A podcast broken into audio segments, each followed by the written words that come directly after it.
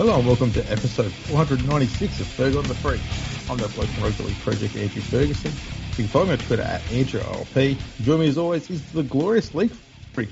You can also find on Twitter at League Freak and on the red carpet. Well, you know, I'm not quite on the red carpet, but I'll tell you this: it is wet out here. You, I'm I'm hiding behind that fire hose reel. Ah, yeah. yeah. Yeah, It's I'm been just pouring in with down. my natural surroundings. It's been pouring down all day in Western Sydney. Yep. Um, but you know, we're resilient people. We'll get through it. We'll get through it. The the arrogance will get you through. Pretty much, yeah, yeah. Um, the highlights so far from the red carpet is there's a bunch of bunch of chicks with uh, chicks with their gear out and a bunch of blokes wearing exactly the same suit as everybody else. So that's the red carpet covered. Yeah, it's weird how like dudes basically don't have a great deal of variety that they can wear as formal wear. Hey, Yeah, they're either going to um, Ed Harry Menswear mm. or YD or other shops, businesses like that. it's just all suits. Yeah, and a black tie. Yeah, yeah. So, and to be fair, it's pretty easy, but I don't know. I, I just think that it's time, 2023, there should be more variety in men's formal wear. Yeah, more more Bellamy get ups. Yeah, remember that that uh, jacket he wore? That was, That was pretty good. Yeah. Um, here's But that's the reason there's this. no variety because you get someone like me that complains and then says, "A fucking weird jacket you're wearing." That's why it is. Well, that's all right. Kalyn Ponga is here with the uh, with the wife of his manager, so that's um, a bit controversial. That's a funny way to put it. Yeah. Um, She probably does the bookkeeping. It's, it's completely accurate too. Um, so grand final week. We're a little further into the week. Brisbane arrived in Sydney today, which is pretty early, which surprised me a little bit. I thought that they'd kind of fly down for maybe the awards and then fly back, but they they look like they sort of have now situated themselves in Sydney for the rest of the week. Um, which I don't know. I found that a bit strange. I, I think that any time that you come out of your regular sort of preparation for a game leading into a grand final, it's going, it's doing something that's different, and you know how that's going to affect your team. You never know. Some for some teams it might make them really lock in and be prepared and get away from the hype around you know, Brisbane and stuff, it might work in that sense, but you just never know. Like, we're going to find out, I guess. I'd like to see them get fully integrated in their opponent's heartland. So just hear news that? stories for the for the next um, two days about how they've been at Panthers Leagues Club eating Krispy Kreme donuts and just smashing the uh, one hand bandits. It be weird if, like, they just did that? Like, if they went to Penrith and just hanging out at the club every day, that would be weird. That would be weird, Yeah. but that's what they should be doing. Get in there and say the only way to beat a panther is to think like a panther, and the only way to do that is to get in its habitat and do what it does. Oh, shit. That would be. By the way, I don't know if you saw my, my tweet about the radio interviews I heard. No, no. Okay, so I just happened to have been in the car the last couple of nights around six o'clock, and there was someone on the radio, and and it's you know I wouldn't have to give you three guesses as to who it was, but we don't need to name the individual, and they're they're interviewing. Yesterday they interviewed uh, Isaiah. And I swear one of the questions they asked him was, uh, well, it not really questions, they're statements. You know, you're a pretty Yeah. good team, aren't you? Like that was one, that was one of the things. And then, like- it's, it's just dawned on them. Yeah, and and Hang then, on, weren't you guys in this grand final thing last year? and then the the and I don't know what this is about. The media is the only people I ever hear mention in this. Oh, you're not probably not going to get all of Sydney behind you. Ah, it's a bit of tall poppy syndrome, isn't it? And it's like just stupid questions, you know. And I'm so listening to these stupid questions yesterday, and then like at the end of pretty much towards the end of the interview, it's like, so it must be it must be amazing to see what yous are all doing in the community, especially Brian uh, Stephen Crichton and Jarome Luai showing the the troubled youth of St Mary's and Western Sydney and Penrith, like that you can succeed in life. And I'm like, and I'm so, I'm like, what? What's he impoverished, about? impoverished nation out there. Yeah, like what the fuck is he talking about? Right. So Wow. anyway, I sort of suppressed my my I don't know, even know what it was. I was kind of incredulous at at the whole thing. So I get in the car today because I'm going out to, to get Macca's feed, and uh, same guy on the radio talking to Nathan Cleary. Basically, same question you just copy paste. the fucking same questions. Talking about the impoverished youth of Western Sydney. It's like Nathan Cleary grew up with them. What are you talking about? Oh my god. Uh, it's just they're like just You the know what? I think I think those questions are like the tier one questions that you anyone from the age of twelve up would ask when they first get to meet a rugby league player. yeah, Like, let's start with the most basic level stuff. Then the next tier would be things like um, you you don't want to go too in depth, but it'd be yeah things like you know what's it like being a part of this team? How do you feel? Things like like still nonsense questions, garbage Yeah. stuff, yeah, and so you keep going along in that sort of a, of a line there. Um, looks like we're off the red carpet. yeah. By the way, um, we're watching the Dally M's as we record this. Yeah, this is this is this is a live commentary on the uh, of, of the Dally M's. Yeah, yeah. Um, I think we've done this a few times before, to be honest. We've done. I know we definitely we did one on YouTube. Yeah, we did a live one once. Yeah, yeah. Yeah. Um, but yeah, I, one of the things I asked Nathan Cleary, oh, you, he basically said, and I'm paraphrasing here, oh, you're, you're rich and famous. How do you handle that? With my money. what the fuck? oh shit. So yeah, uh, I, and so the first night I was kind of incredulous. The second night I was like, this guy's a, a lemon. What an idiot. Um, so yeah, and now we are recording and we're watching the Dally M's, and hopefully it's. I mean, the Dally M's are pretty fucking boring. Let's be let's be honest. I went to the Dally M's one year. The year it came back after, remember there was that, that year in the early 2000s where um, the players boycotted it? Yeah, 2003. Yeah. Yeah, I went to the 2004 Dally Yep. And I can't remember where it was at. It was somewhere in Sydney. And um, we sat up up in the bleachers, up in the top stairs, looking down on a bunch of um, very highly paid uh, humans all eating meals, and we weren't allowed to eat or drink a fucking thing. Sit and watch. Just watch. Yeah, it It- was like it was like an inverse zoo. Yeah, that, I, I guess that would be very Like- strange. Like we're there watching, but if anything, we're the ones that are we're the ones in prison. We're not allowed to leave. We're not allowed to eat anything.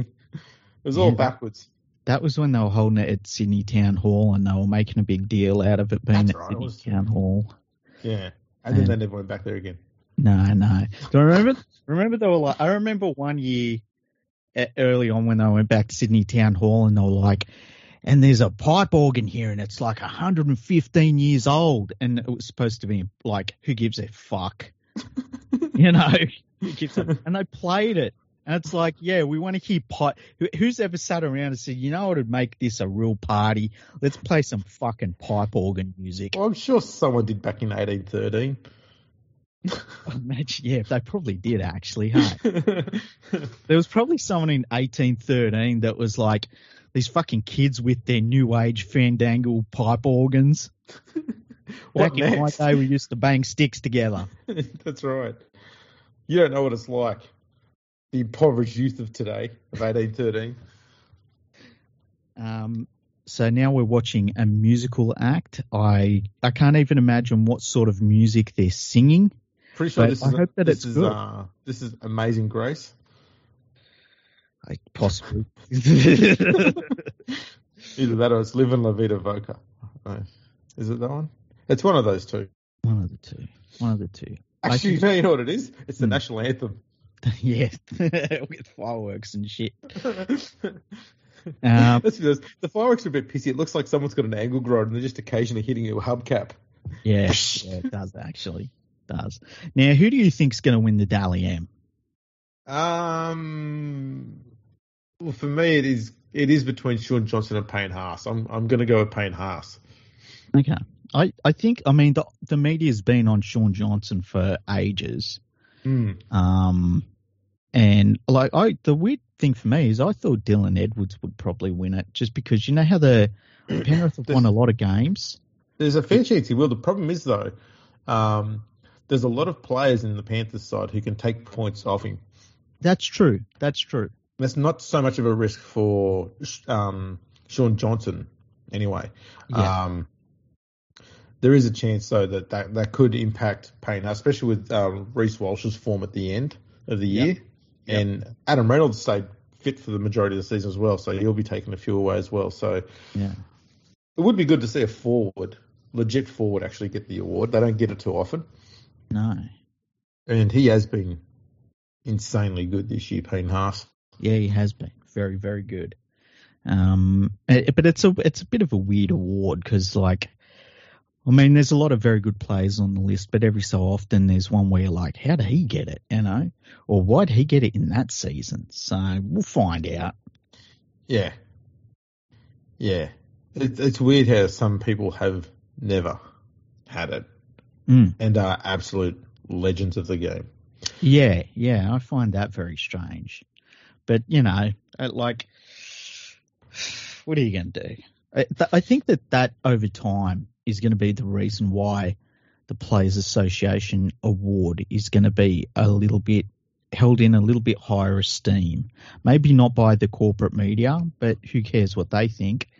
Um, but just by people in rugby league in general. Um, Yeah, so we'll, we'll find out. We'll see who wins it. But yeah, I I think Dylan Edwards.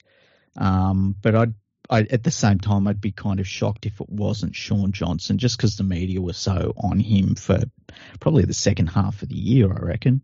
yeah, they were. Um, what do you think the ratio will be tonight of um, replay shots in full in actual motion versus replay shots in slow motion? Oh well, on by what we're watching. That's a lot of slammer. It's like they said. Listen, if we take eighty percent of our game footage, we slow it down. We can Slower, this, we can draw this whole fucking event out for like two hours. yeah, slower, slower. Because if it, if I was running the Dally M's, I'd be like, I want the whole show done within an hour. Why do they do it the slow motion of Dylan Edwards being smacked on the head by his teammates? That's a good question. And the slow motion looks like he's being belted, like punished, not being applauded. Because he's sort of wincing his eyes at the same time when they're going smack, smack, smack. It, please, as long as we don't get Andrew Abdo come out at any point during the night and try to speak, I'll be happy. You come in and say, To me, a grudge is nowhere else but a place to park your car. That's my best 12th man I've got. I'm done now. Let's move on.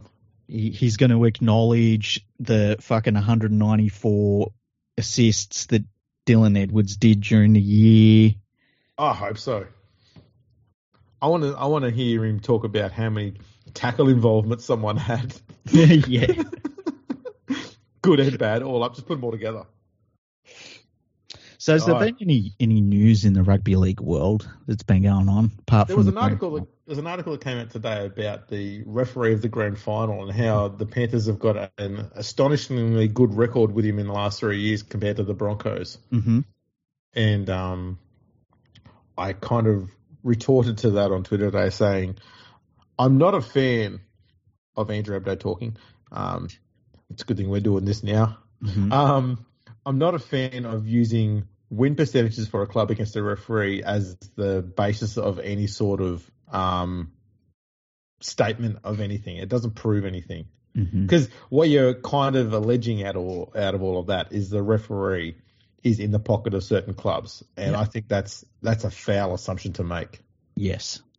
And um, yeah, this furthermore, I mean, there's I don't I don't even have to go to Rugby League Project to check the stats on the stats on this one, but I would I would imagine that there wouldn't be too many referees that Penrith have got a less than sixty percent win record with in the last three years.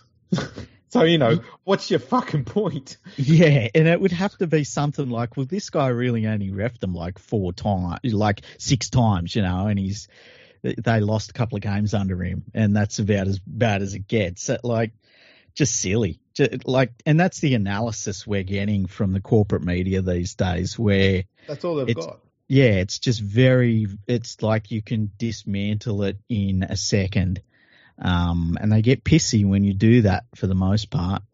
That's right. So if you want genuine, thorough analysis of what goes on, there's a website out there called um, the Rugby League Eye Test. Mm-hmm. Check them out; they're fucking amazing. Mm. Um, that's where you get, and they'll show you how plays break down and what they do on the field to to explain how things work and why they do. And guess what? None of it's because of the referees. Yeah, because yeah. the players are skilled at what they do. That's how they win games. The referee doesn't decide it. So you know, ignore that stats and that bullshit drama that the uh, the Telegraph obviously came up with. But yeah, that was that was the only thing I saw today. Remember, there was that there was year a year about I think it was about four or five years ago where the media was pushing like, oh, all the best teams get the get all the calls go their way. but then the Roosters were the most penalised team in the competition, yes. and, and, and they, they, have been for a long time, even Yeah. when they were winning premierships and playing in grand finals and stuff like that. Um, they were still one of the, if not the highest penalised club, one of the three highest penalised clubs in the NRL Mhm. consistently. yeah, it, it, just just terrible analysis. yeah, atrocious, absolutely atrocious. Um, Andrew Abdo's still talking. yeah. What's he? He's been two minutes now, and I bet you he said absolutely nothing. No, there's been no substance here. Yeah, Um, if anything, this is probably a application for, um, you know, an opportunity to run the International Rugby League. And at the moment, he's going gangbusters He's because everyone it. looks bored. He's, He's- even yeah. got Jarrod Croker bored. He is absolutely killing it. He's got him in the pub. He's probably telling one of the best stand-up comedic uh, routines in the in the world. Do you reckon that we're just not hearing him go? So all right, I'm fucking shit faced, mate. I have been on the fucking on coke all night. I wake up, I'm naked, and we're just not seeing it. We're just not hearing it. And you should have seen the horse next to me. I know I'm not talking about a woman. I'm talking about an actual horse. I don't know how it got there. But wait, welcome to the wink stand. These Oh, players are not entertained. No, no, they're not. It's just crazy to me that they do it year after year. Like, who is the Dally M's for? Because it's not for the people watching at home, because it's fucking boring. It's not for the players, because the players find it fucking boring. Like, if it's just a TV event, I get that. But can we just, like, Make it a TV make event. it interesting? yeah. Uh, Andrew Abdo's just gone. Um, he just got whisked away out the back really quickly. Yeah. or hopefully he quit. I don't think we're that lucky. yeah, I didn't see people clap. That's how I know he didn't quit. That's right. There's just there's just dead silence and quietness. Is like, has he gone? Has he gone? That's pretty much it. Um, the only issue with not having sound on, because that's what we're going with here, is we don't know what award they're talking about or what what any of the uh, hosts are talking about. Yeah, that's true. And honestly, I'm here for it. there's nothing too bad about that, I guess. Yeah, yeah.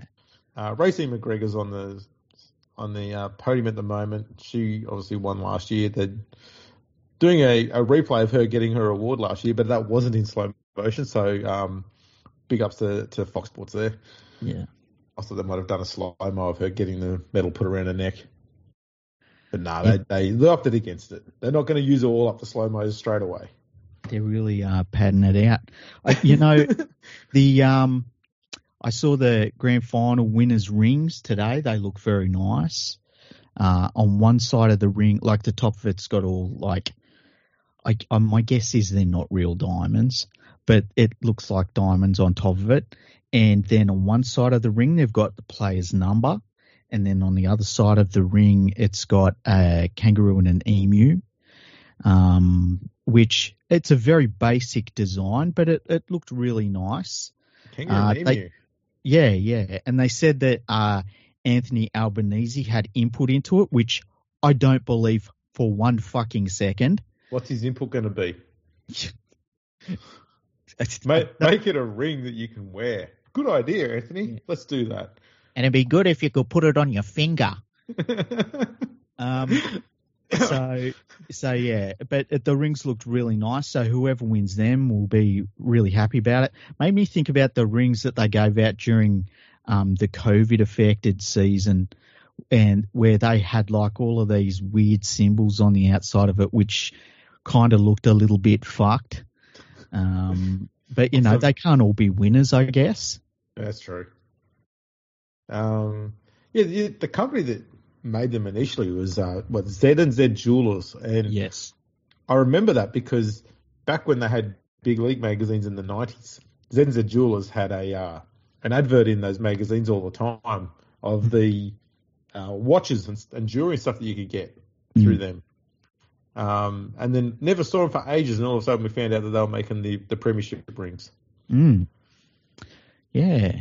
Hey, do you know one of the things that uh, I I don't know if people know this or I've talked about it. I used to collect the you know the membership badges from clubs, the little keyring badge sort of things. Oh yes, yes. Yeah, I used to collect them. And the reason that it, it reminded me of them is because they were made by certain companies. And I remember ringing up the company ones that made them because I wanted to see if they had like, you know, boxes of stock out the back because I was buying these things on uh, eBay for a long time. And I was looking for ones that were, you know, from as far back as I could get. I think the oldest one I ended up having was from the Bulldogs. And I can't remember what year it was, but it was it was like 1964 or 54 or something crazy like that. Um, and yeah, so I used to, and I had heaps of dragons ones because there was a lot of dragons ones around. Had a lot of North Sydney ones because they were cheap. Um, and I was trying to get they probably had been sitting in a box out the front of the local Salvos. You just walk past and take one. They're free. yeah, please, please.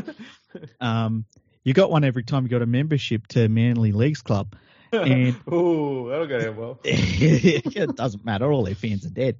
So the and I I was trying to get every single year of the Panthers, obviously, because I had a few of them that I was given um, from family. So, uh, but I and I ended up stopping. Uh, um, collecting them at one point, but ha- I don't even know where they've got to. I'll have to find them because it was really cool little hobby, and it's this just this part of like almost like rugby league history because they would have the the logos on them, and it's cool to have like you know Dragons badges from when they were premiers for eleven straight years and stuff like that. It was really cool. I found.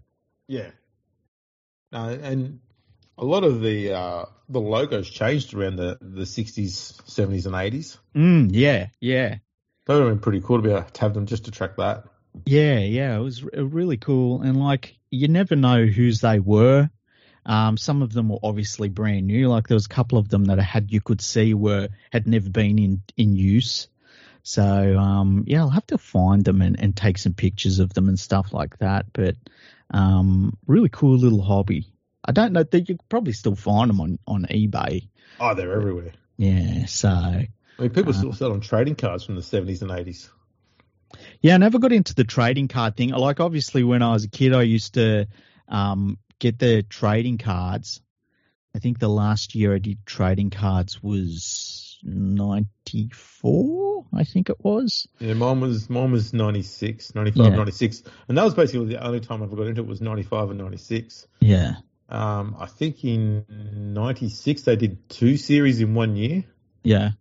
And I got almost a full set of the, the first series and maybe about half the second one. And hung on to them until about eight months ago. Yeah. And then just realised they'll take up space and no one was interested in them, so I threw them in the bin. I would have had them. They're gone. They're gone. Damn it. I had to make Uh, way for some of the 15 million books that I've now got. yeah, I used to I'd like I've got some footy cards. I'm trying to think of like some of the older players that I would have on footy cards. Um, like obviously Panthers players and stuff like that.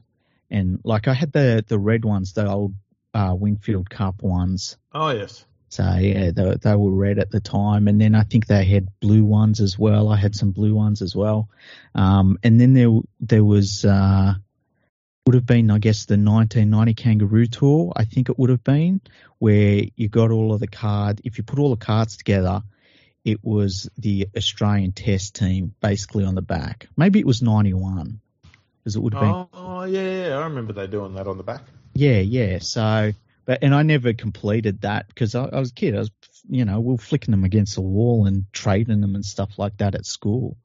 Yeah. It's what us impoverished kids in Western Sydney used to do. How did you even afford the cards? You're so impoverished. well, we just dealt in drugs and gang violence. It just bashed people from the eastern suburbs and got their cards off them.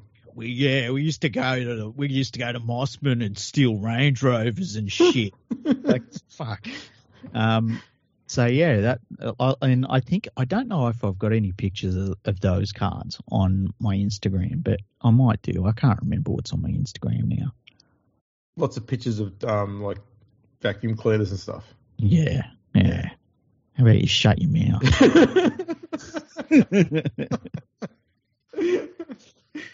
oh, that's good. so what are you uh, what are your feelings on the grand final? Have they changed at all during the last few days? Not really, no. Yeah, you still think Penrith's going to do it? Yeah, Pretty- it's, usually after a while, you're thinking about it, you look at it, you start overanalyzing it, and I start thinking, oh, maybe this team does have a chance here. And I haven't really gotten to the overanalyzing part yet, but hmm. Nothing about Brisbane has got me thinking that they're going to um, to win the game. I think I think in order to win the grand final against Penrith, because you got you've got to first understand that Penrith are going to go up to a gear that they haven't played in all year. Yeah. That automatically makes them harder to to, to play because you don't know what it is they're going to bring, but you know it's going to be extra. Um, and the only way you're going to have a chance is you need to get out in front of them early, hmm and that's that's really hard to do for you know for any team, but to do it in a big stage in an important game, uh, even harder, and then to stay there because they are going to come back at you. Yeah, and I, Um, I, sorry, go on. No, I was just gonna. It's it's. I I can't see that. I I don't know. There's something about the Broncos attack. I think it's going to get um frustrated with the Panthers defense. Yeah, They'll I, I start could doing panicky stuff. Yeah. Well, that's and that's the thing. And once you start doing that panicky stuff against Penrith, it it has to work every time because if it if it works like if it works seventy five percent of the time, that twenty five percent that it's failed, Penrith will make you pay for it. Um, you know, and we saw last year in the grand final, like the first twenty minutes in particular, the I mean the Eels were shot you know, like mentally shot because they they didn't expect to come out and be absolutely blasted the way they were, and the I mean the game was over after about half hour, which was a really weird, uh, it was a really weird feeling as a club, as as the fan of a club in a grand final like that, where half hour in you were like, well, this is at, at worst we're going to win the game comfortably, and at best we might break the record for points in a grand final. So, and that's going to be really interesting because the Broncos have a really big, powerful forward pack, and to see the if the Panthers are able to do that against this Broncos pack, it's just going to be kind of crazy to watch to see it happen. Um, but at the same time, if this Broncos pack can hold their own and withstand that, it's going to be a great achievement in itself. And that's why that's the cool thing about this grand final is that like we're either going to see a team mark their their greatness on a you know a the scale of history or we're going to see a team that has beaten that team, which will be great in itself. And so it's it's really like shaping up as a really incredible game to watch. Like I can't wait. Absolutely. All right, well, we're getting into the highlights now of rounds 13 and 14 for the Dally M medal. Um, they just showed the rules up there before saying that um, instead of just getting three points, two points, one point, this year it'll be, um, was it six, five, and four? Could even be more. Hmm. I think all the way down to one Hmm. because there's two judges judging on them. So you can get a maximum of six points per game. Okay. Yeah. Um, so the winner this year is going to have something like 70 fucking points or something. Some nuts. It's like if they just went, right, we're going to make tries worth 10 points. Sounds like something rugby union would do. Yeah. Geez, they're going well, aren't they? Yeah, yeah. You sent me that that article this afternoon, and I'd already seen it. Hey, because like, you know, entertain entertainment. Yeah. yeah, yeah. They're going great. And yeah, it So, turns there's, out um, turns out uh, selling your entire future on doing well in a World Cup that you suck in doesn't work. Hey.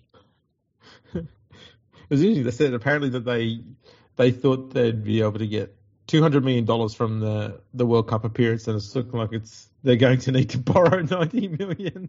Yeah, like they're properly fucked. That's a bit of a uh, that's a bit of a poor calculation. I saw when I was reading the, the entertaining Reddit threads the other day about um what should happen, and I saw somebody say like, "Oh, they should, the NRL should invest in them," and it, like I've talked about, like what's the possibility of something like that happening, but you know, if you're the NRL, you just wait a bit longer. Yeah. At the moment, they're uh, rugby union's doing a great job of driving their price down. exactly. So just let them keep going. Don't don't buy don't buy early and buy high. Hold I off just- until it's come down. Yeah, and I like I, the problem is I just don't know where you get the upside if you're rugby league. Um, I, I don't know where it is. I like because I was seeing people saying, and then the the players could play club rugby league during the season, and then in the off season they could all play international rugby union. It's like that's a the f- fucking dumbest idea I've ever heard. Yeah, like, that's atrocious. yeah, No, the reason why the NRL by AR buy rugby union was so that rugby union didn't exist here anymore. pretty much. Hey, just Yeah. take all their IP and everything and just use it yourself. Yeah. But um, Put Cadbury on things. What else you got? and that's about it. Is there anything else they've got? Yeah, that's, that's about it. Put all Um, of their give, give every single rugby union team a New South Wales Cup side. So you can have Gordon playing in New South Wales Cup.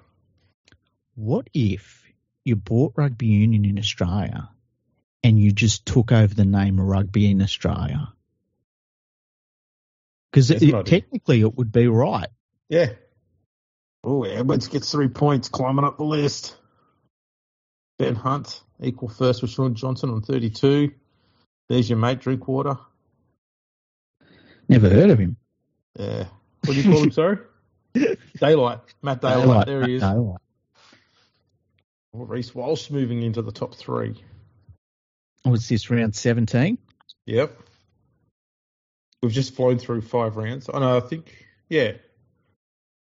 Mitch Moses Yeah, above Cleary. he, he doesn't Mitch Moses. What was it he had? Was it a busted arm or leg? Oh, he's here's your boy Dylan Edwards rising to the top. He ain't fucking around. He got up there pretty quick. Yeah. I'm not surprised. The No. thing was, like, he didn't play Origin. No, that's right.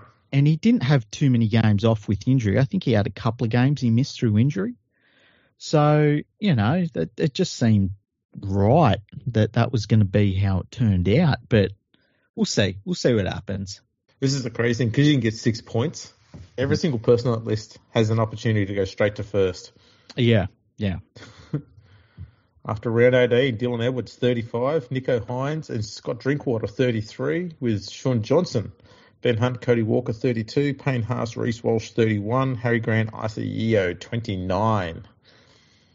I think that Harry Grant had a poor season. Hey, He did. He did.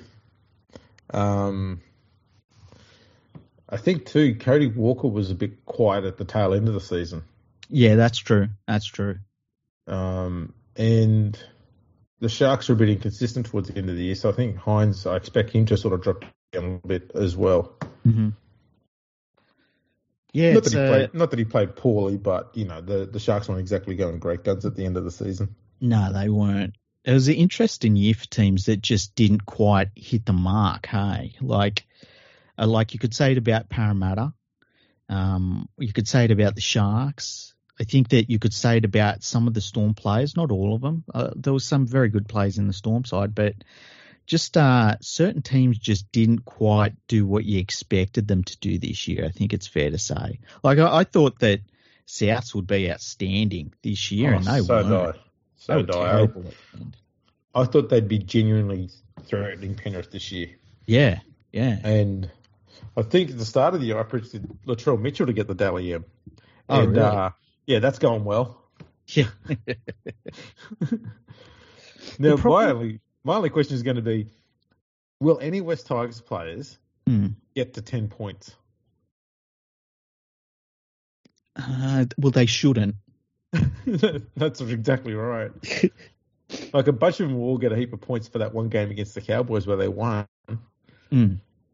and uh, I think there's two or three other games where they might get a, a few of them might get a few points. So I can't see any reason why they get any elsewhere. Yeah, it's rough season. Rough season. Yeah. Although you look at Ben Hunt, like I'm surprised he is so high up the the Dally M leaderboard because, um, what's this NRLW Captain of the Year? Yeah, Simaima Taufa, captain of the year in the women's. Yeah, they've made her walk away to get her award, eh? Yeah, God, that's a that's a long hike. Yeah. but uh like what do you think about the thing with the Dally M Awards where if you get suspended for a certain number of weeks, you're out?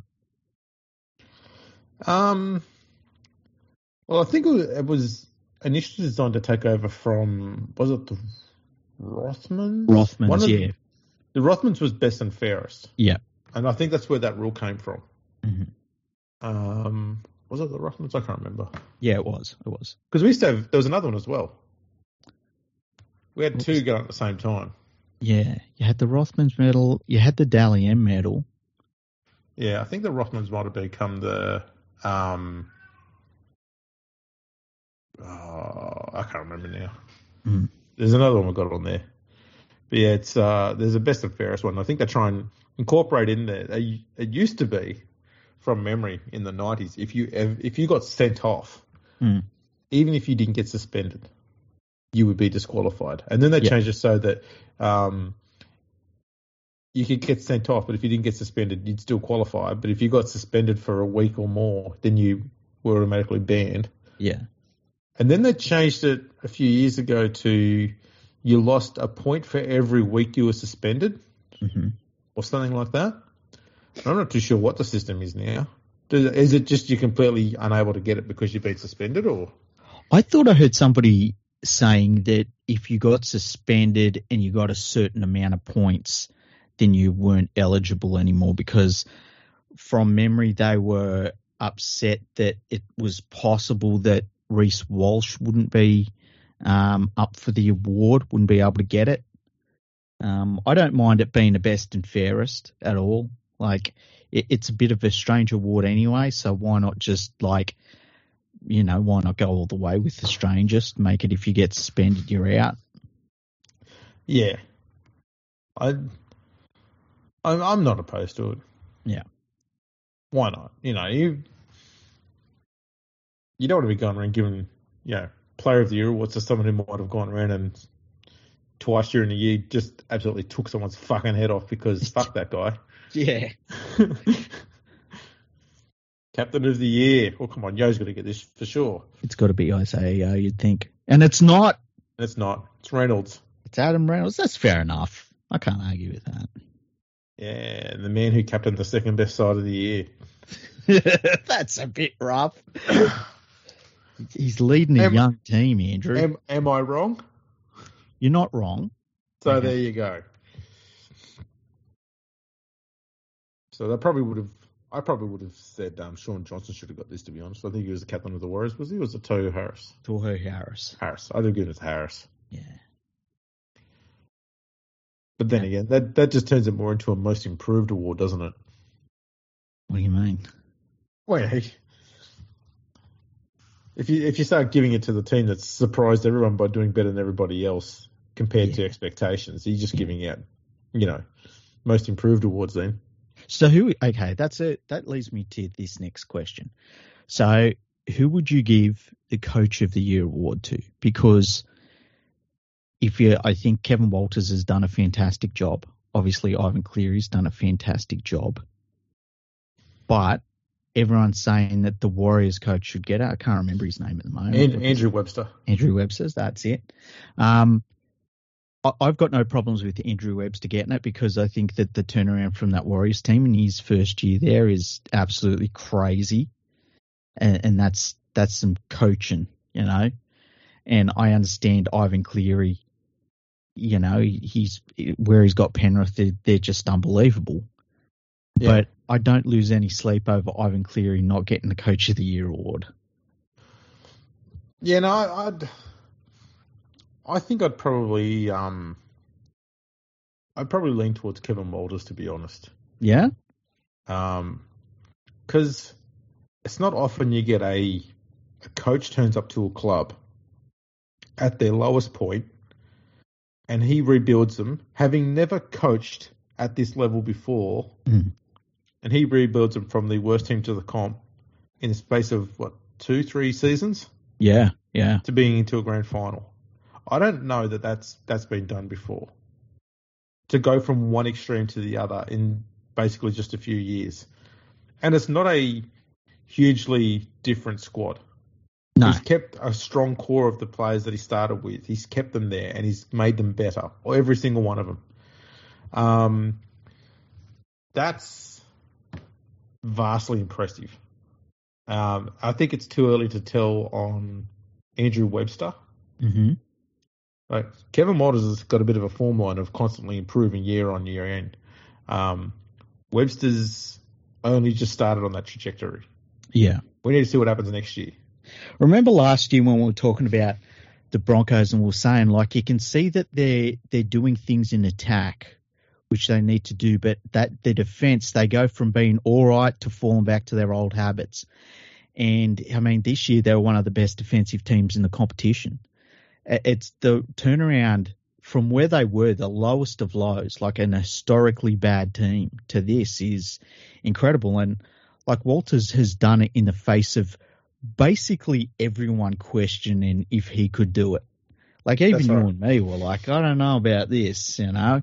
Um, and he's done it, and I, I'm so happy for him. I'm just so happy for him. Like I was watching that when they they won that game to get into the grand final, and they showed Walters in the coaching box, and it's just like, what a great moment for him, and he just deserves all the accolades Absolutely. you know because i mean look if they had a, a say they missed the finals next year i bet the media would be on walters hard oh, they'd so- be doing everything to get him sacked. yeah yeah so and i'm not saying that that's about to happen or anything but i, I just think that the the media is really hanging for him to fail so to see him doing the opposite has been awesome Absolutely. Anytime anyone is shitting on the media through nothing more than performance, absolutely. I'm all for that. Yeah, Um, there was a bit of there was a bit of news that come out today mm, that uh, the New South Wales Rugby League would really like the Brad Fittler to have an NRL coach as his an assistant coach because Brad Fittler's such a good coach that he needs a current NRL coach to help him coach. And of course, that sounds convoluted and stupid because it is. you know, there is an element of something I agree with there, and that Uh-huh. is um, the current assistant coaching system he's got are completely incapable of getting the job done. Well, So that much I agree with. Well, they announced a couple of days ago that uh, it was Greg Alexander and I think it was Mary McGregor from memory. His assistant coaches would not be back Yep. for next year. And I was talking more about the ones whose surnames are Johns. yeah, oh yeah, one hundred percent. They need to be nowhere near it. They spent more time bitching at one another than they did actually coaching anything sensible. It's kind of weird, hey. Yeah. I like that the Johns brothers can't stand the Johns brothers either, though. Yeah. That's something we can agree on with agree on them with. They finally got something right. Did you see the news that the owner of the Leigh Leopards is threatening to withdraw his team from Super League and start a rebel competition? Serious? Yes. Oh yes. Oh my fucking god. Yeah. Um, you know what? Go for it, son. yeah, exactly. Who the fuck's gonna do what? First of all, why? He was upset with some, like, I think a refereeing decision or something. Oh, so I'm just when he just thinks that all of a sudden the the Leigh Leopards are the Brisbane Broncos. Yeah. Like, Yeah. if if Leigh weren't part of Super League, would anyone notice? No. no. Um. Jeez. I'm I'm gonna do a Google search on something here. Okay, okay. Just bear with me. If I go quiet. The the uh oh look, I can see your screen. Yeah. I wish it had opened up to your special folders. That, that's for later when the recording stops. Okay, okay. Well, you know, you could record it if you wanted to, but um, So I want to find out what the population of Leigh is. I, I think it's fifteen thousand people. I think we've looked this up before. Which is that small? Yeah, yeah, because we, we've we've we didn't joke about it, but we laughed at it. 40, 45,000. Okay, so Yeah. last time we looked it up, maybe the the population's grown. Possible. You know, those uh, yoga pants that the players are wearing might have turned a few people on. But yeah, it's uh, it, it was a bit of a like that's not how you run a stable club. Absolutely not. Um, 45,000 people. Okay. Um, let's see. Ipswich has 222,000 people. Okay. Need something smaller than that. Nah, well, yeah, where would be somewhere smaller? The scenic rim region of Brisbane. So that's Mhm. the West Moreton area. What's a major city there? Um, Beaudesert. There we go. Beaudesert. We're going outside of Brisbane a bit there. Mm-hmm. That's got 42,000. Okay. Imagine if we had Beaudesert in the NRL. Well, imagine if we said, if Beaudesert came along, even not in the NRL, just said, fuck the NRL, we're starting our own super competition, come join us. And everyone's gone, where the fuck's Beaudesert?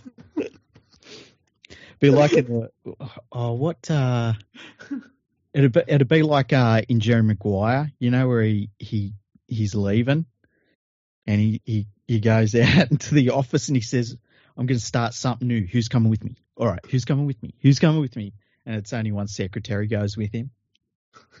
it's kind of that. Yeah. Oh man. Um.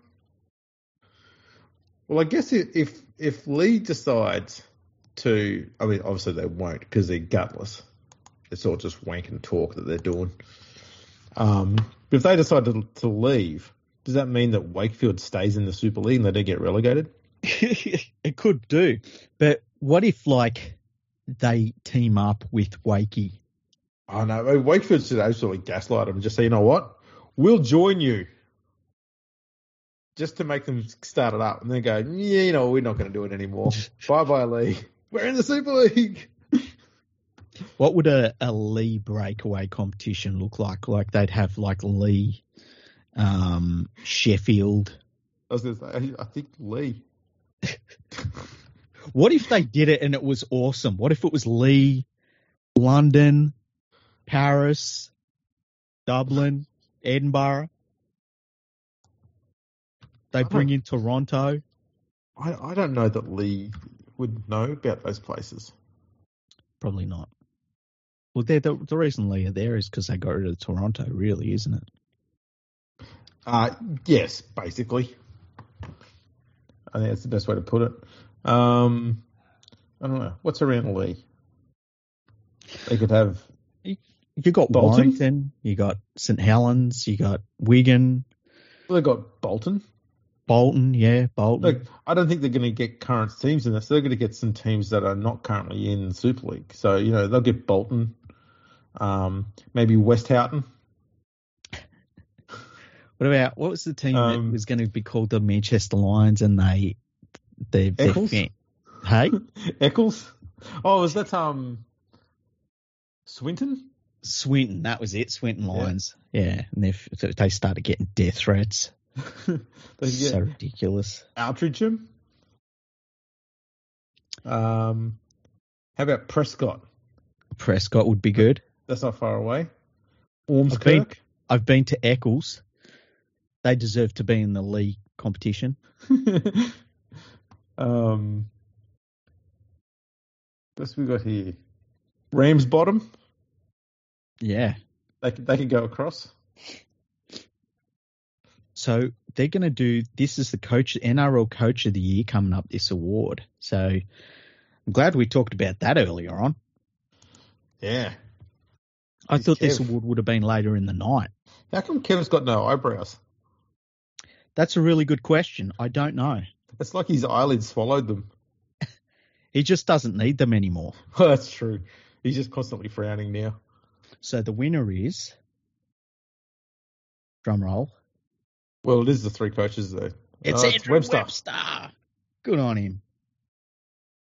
Yeah. No one knew who that was until they put his name up on the screen. Oh, that's right. He's that guy. Former Penrith Panthers assistant coach. Coached over in England. Do you know that, Andrew? Hey? Yeah.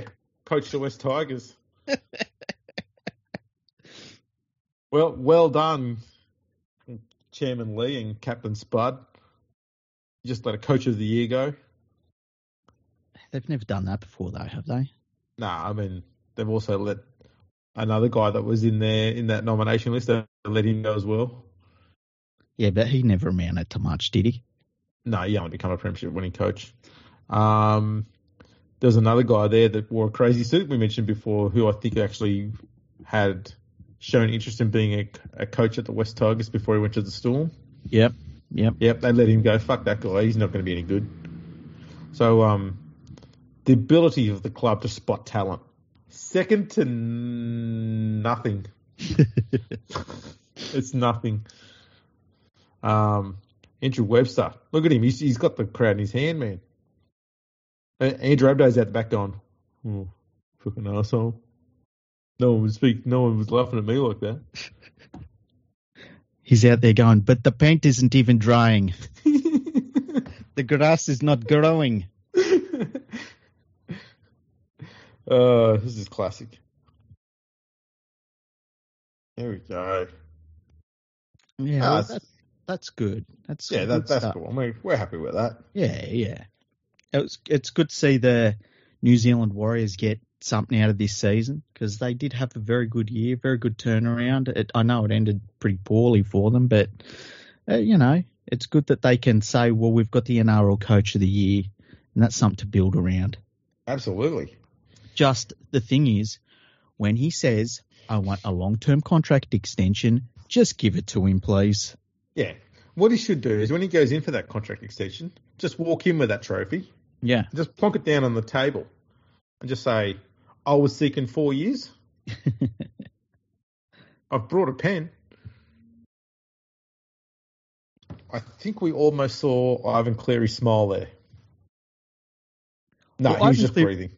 Ivan Cleary is a good example of like what we've talked about being NRL coaches. Like they just don't seem like the sort of people that are the life of the party. No. But he he's actually sitting there going, look, looking like he'd rather be at home eating pizza or watching something on the couch. Oh, Webster's lost. Where am I going? He's got lost. Dude, he got lost. Big Got open space. I don't know where to go. there we go. They've whisked him at the back, and now he's going to go and have a word with Andrew Abdo. You won't see him Warriors fans next year. He's going to be learning stats. Oh boy, rookie of the year. Petro. He- well, I don't think he qualifies anymore. No, no, he's a bit old for rookie of the year. Uh, One thing I'll say about Petro Sevenasiva, every time I see him, his head gets bigger. It does, but I tell you what, he still looks like um he'd be the best forward at West Tigers if he turned up next year Yeah, true. He, uh, he- well, I think he would be. comfortably. Uh, God, Who he's do you built. Who do you, who do you have as the rookie of the year? I think uh, Bula will win it, but I, I think Turuva is pretty hard to go by, to be honest. Um, Oh, this was the They're showing NRLW. Maybe it's the NRLW rookie of the year. yeah, I think it is. Okay. Um, but for the NRL one, I think uh, it, Truva. I don't know. I reckon that uh, I reckon Bula might be might get nominated. I Yeah. don't think you'll. I don't think you'll get it, but I, don't, I think he might get nominated. He seemed to be the only genuine player of interest at the West Tigers. Like, if people were going to watch a West Tigers game this year, it was to watch him to do see if he'd do something. Um, what about that half hour that Daine Laurie put in? which half hour? So there's a pretty good half hour there during the season where he looked like he cared for us. Like he, he remember he signed to go back to Penrith and he come out and he played for half an hour and like he was excited about footy again. And then he looked down and went, "Oh fuck! I still got this fucking jumper on." Still got this fucking jersey on. Do you reckon if the West Tigers win a premiership, he'll drive to Campbelltown in a West Tigers jersey? uh, I'd love it if he did. it would be pretty funny. Imagine that they they actually beat Penrith in the grand final. Yeah, And he's sitting there going, "I'm torn, guys." yeah. uh, Annessa Biddle has won the NRLW Rookie of the Year Sharks uh, player there, so congratulations. Do you think that they should look to break up the NRL and NRLW seasons so that the NRLW gets its standalone time? Um, down the line, definitely. Yeah. I think at this stage, the NRLW is still it's still building its its base. Um, it's still building its playing numbers and stuff like that. And we're seeing that the the quality of the players and the quality of the, the teams is increasing pretty solidly year on year. Mm. Um, so when you start to seeing it not plateau, but sort of you you see that that constant growth start to level out a little bit, um, that's when you can start looking at taking it to be on its own. Might be the sort of push that it needs to sort of uh, prove that it can do it on its own two feet. But still, with the it would still be an arm's length with the NRL, so it would, you don't want it to ever go under, I just and I don't think it would. I wonder how the NRLW season would be. Oh, is this? Oh, they're showing the nominations for the Rookie of the Year in the NRL. I just wonder if the NRLW season's grand final was, say, I don't know, say it was the last weekend in August, and it was played at, say, Parramatta Stadium. I, I, I wonder if that would be a better showcase for the women's game so that we have that build up. We've got this big event and then we go into the NRL, uh, you know, finals. Because I feel as though the NRLW and their final series kind of gets swamped by the NRL final series. It does, and they've they have tried little things here and there to try and shake it up a little bit, but yeah, it is a little bit swallowed up by it all. There's no doubt about it. Mm. Um, and it's all because obviously the NRL wants to try and have all the grand finals on the one day, which I get. Mm. Um, so I don't really know how you get around that, other than I don't know, maybe having the, the NRLW finals on Thursdays and Fridays. Yeah, And the NRL finals on Saturdays, Sundays. I don't know. Yeah. that's oh yeah, that's a good idea. Um, that would be actually really cool. Hey, Yeah, because then you you'd still get your four days worth of footy in, And there it is, Turuva, Rookie of the Year. You called it, and you nailed it. I think that's a good call. I think that he, you know, he I, he probably wasn't being marked as a full time first grader at the start of the year, and he got put into that role because of injury, and he's been fantastic. Every team kicked to him a million times this year, and he was really good under the high ball. Um, handled the pressure well. Uh, you know, if it wasn't for the fact that Toto's on the other side of the field, like running for a million miles every game, Turuva ran for a lot of meters himself as a as a winger. So I'm glad that I'm glad that he he got that award. I, I think that he really deserved it. I know I understand Bula played very well in a not a great team, but I think it's easier to stand out a little bit in a in a not a great team. Whereas I oh, think oh, that I think that Turuva had a chance to to look like a weak link in the Panthers, and he was anything but. He was really strong for them all year. Yeah. Um, and look, full credit to him too, because he uh, also came out in um, those Panthers colours, his suit. Yeah. He's gone by the uh, the teal and the black. that that took balls to wear that atrocious fucking colour combination, but he made it look good. Um, so I'd, I'd, even give him the rookie award just for actually not wearing a black suit like everybody else. Free thinker, ballsy. That's the sort of confidence and arrogance I want to see in my wingers. If you were to go to the Dally M's, would you wear a bow tie or would you wear a normal tie? Normal tie. If I saw everyone else wearing a bow tie, I'm not wearing that. Yeah, I, I think I'd wear a normal tie as well. I'll wear a normal tie. Would you go the black suit? Nah. What would you go? I don't know. I'm I'm not a fan of, of wearing just plain black black and white, that just looks stupid. It feels like you're working in a hospital. Like you know, after I've done talking with someone and picked up some water, I've got to go do some dishes now. Yeah, yeah. I don't, I don't like that shit. I, I would say I would, I'd probably have a black jacket, but I would, I certainly would not have a white shirt on, or a black shirt. I think I would wear uh, white leather shoes, no matter what I wore, because I like wearing white leather shoes. Hey. Dolphin leather or cow leather? It doesn't bother me either one. No, I was just wondering what sort of leather your shoes are, or have you just got one of each? It's a really good question. I, I wonder what type of leather they're made out of now. as long as pre- it's which not... would you prefer? Would you prefer that a dolphin died for your footwear, or that a cow did? If I had if I had white leather shoes that were made out of dolphin, I would be telling everyone, "Hey, look, you like my shoes? Guess what they're made out of? Guess." I wonder if you can take dolphin hide and turn it into decent leather. Who knows? Well, I really want to know. I really want to know. oh, that went bad. That was an old whaling joke from the nineties for you. Showing my age now. Remember when we used to whale? Yeah. Those, God, those are the days. Yeah. Who's this bloke? Never heard of him.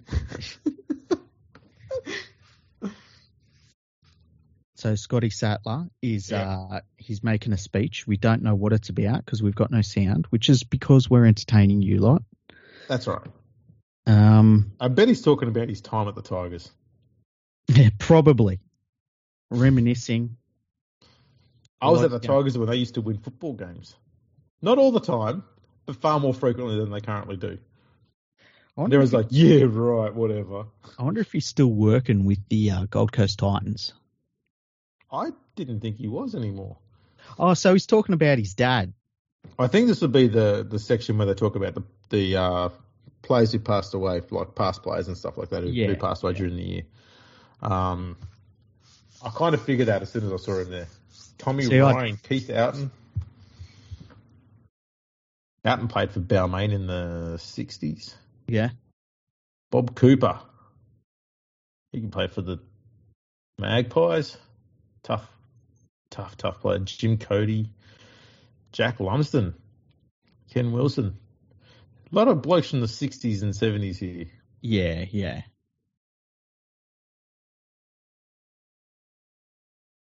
Yeah, it's Oh, weird. It's weird that uh, that era of of players that were running around back then, we're starting to lose them all. Hey, Yeah, well, that's the thing. They're they're all around about their eighties now. yeah, Dennis it's like a Spagarino. golden era. Roy Ferguson, great winger.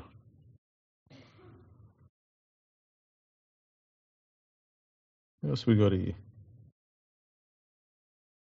Cole White. Oh yeah, played for the Magpies in the nineties. I Can't remember what happened to him, but yeah, he passed. That was a bit of a uh, shock that one because he wasn't all that old. Yeah, Uh, Lionel Morgan obviously recently passed away. Uh, John McDonald. Cole Turney, that one was a bit tragic. yeah.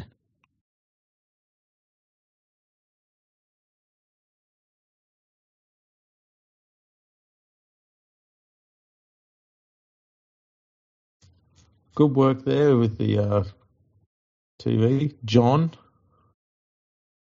Brian Walsh. So I obviously I, remember all of these throughout the year, but when you're asked to think about it and put them all together, you kind of forget. That's the sad part about these sort of things. Is you just you do have to keep moving forward, but uh, there's some pretty iconic names in there. Yeah, yeah. And it- it's good that they actually remember Tina Turner there because, uh, goddamn, she was instrumental in getting this guy moving again in the 90s. Yeah, she was the the right person at the right time in the right moment. Still a best song, like just brilliant. Makes you wonder why they ever like went away from it. Like, why didn't you just stick with it? There's nothing wrong with sticking with the song for a while, but they feel like they've got to have a different one every year. I wonder if they just don't have the rights to it anymore. They probably don't. I think I reckon that's. I wonder if that's the reason why they got Jimmy Barnes to do the duet with her one year, because there was a different recording version of it, and they might be able to get rights of it. like I know that the grand final entertainment is going to be there's a Tina Turner musical in Sydney, Yes. and they're going to have. And I well, as soon as I heard that, I was like, that's brilliant. And I remember because I saw on the news the the Tina Turner musical. I remember thinking to myself, man, it, you, like if you're playing Tina Turner in that musical, you better be able to sing, you know. So it's- I think it's going to be awesome. I think people are going to love it. Yeah, absolutely. It, it, sh- it should be pretty good too. Um, Hell of a story too that she had. Yeah, yeah. But yeah, that, when they did that marketing campaign, it was just like it was fantastic, and I, I kind of understand why they wanted to try other ones. But the fact that like all these years later, that's the one that people still go to, um, it says a lot. Yeah. Just watching an ad there for Telstra. Is that some of the impoverished youth in Penrith? Well, it looked It's- like he, he owned a car. Well, we don't know that he own owned it. We borrow them apparently. We don't know if he did own it. He had a car. We don't know how it was obtained. Just like we don't know how the iPad was was obtained. It's Probably in the car when they took it. I always like when you see the adverts and it says Telstra supporting rugby league for 20 years. And it's like, yeah, we remember how you got into rugby league, Telstra. yeah. yes, yes. Um, for, they those that don't. don't They know, don't go into too much detail there, do they? For those that don't know, it was called the Super League War. They That's were right. funding Super League. It's kind of like how Fanta Day talks about their origins too much. Yeah. Well, what was the what was another one? Was it Volkswagen? Yeah, Volkswagen. Yeah. We've been around for a while. We're family business.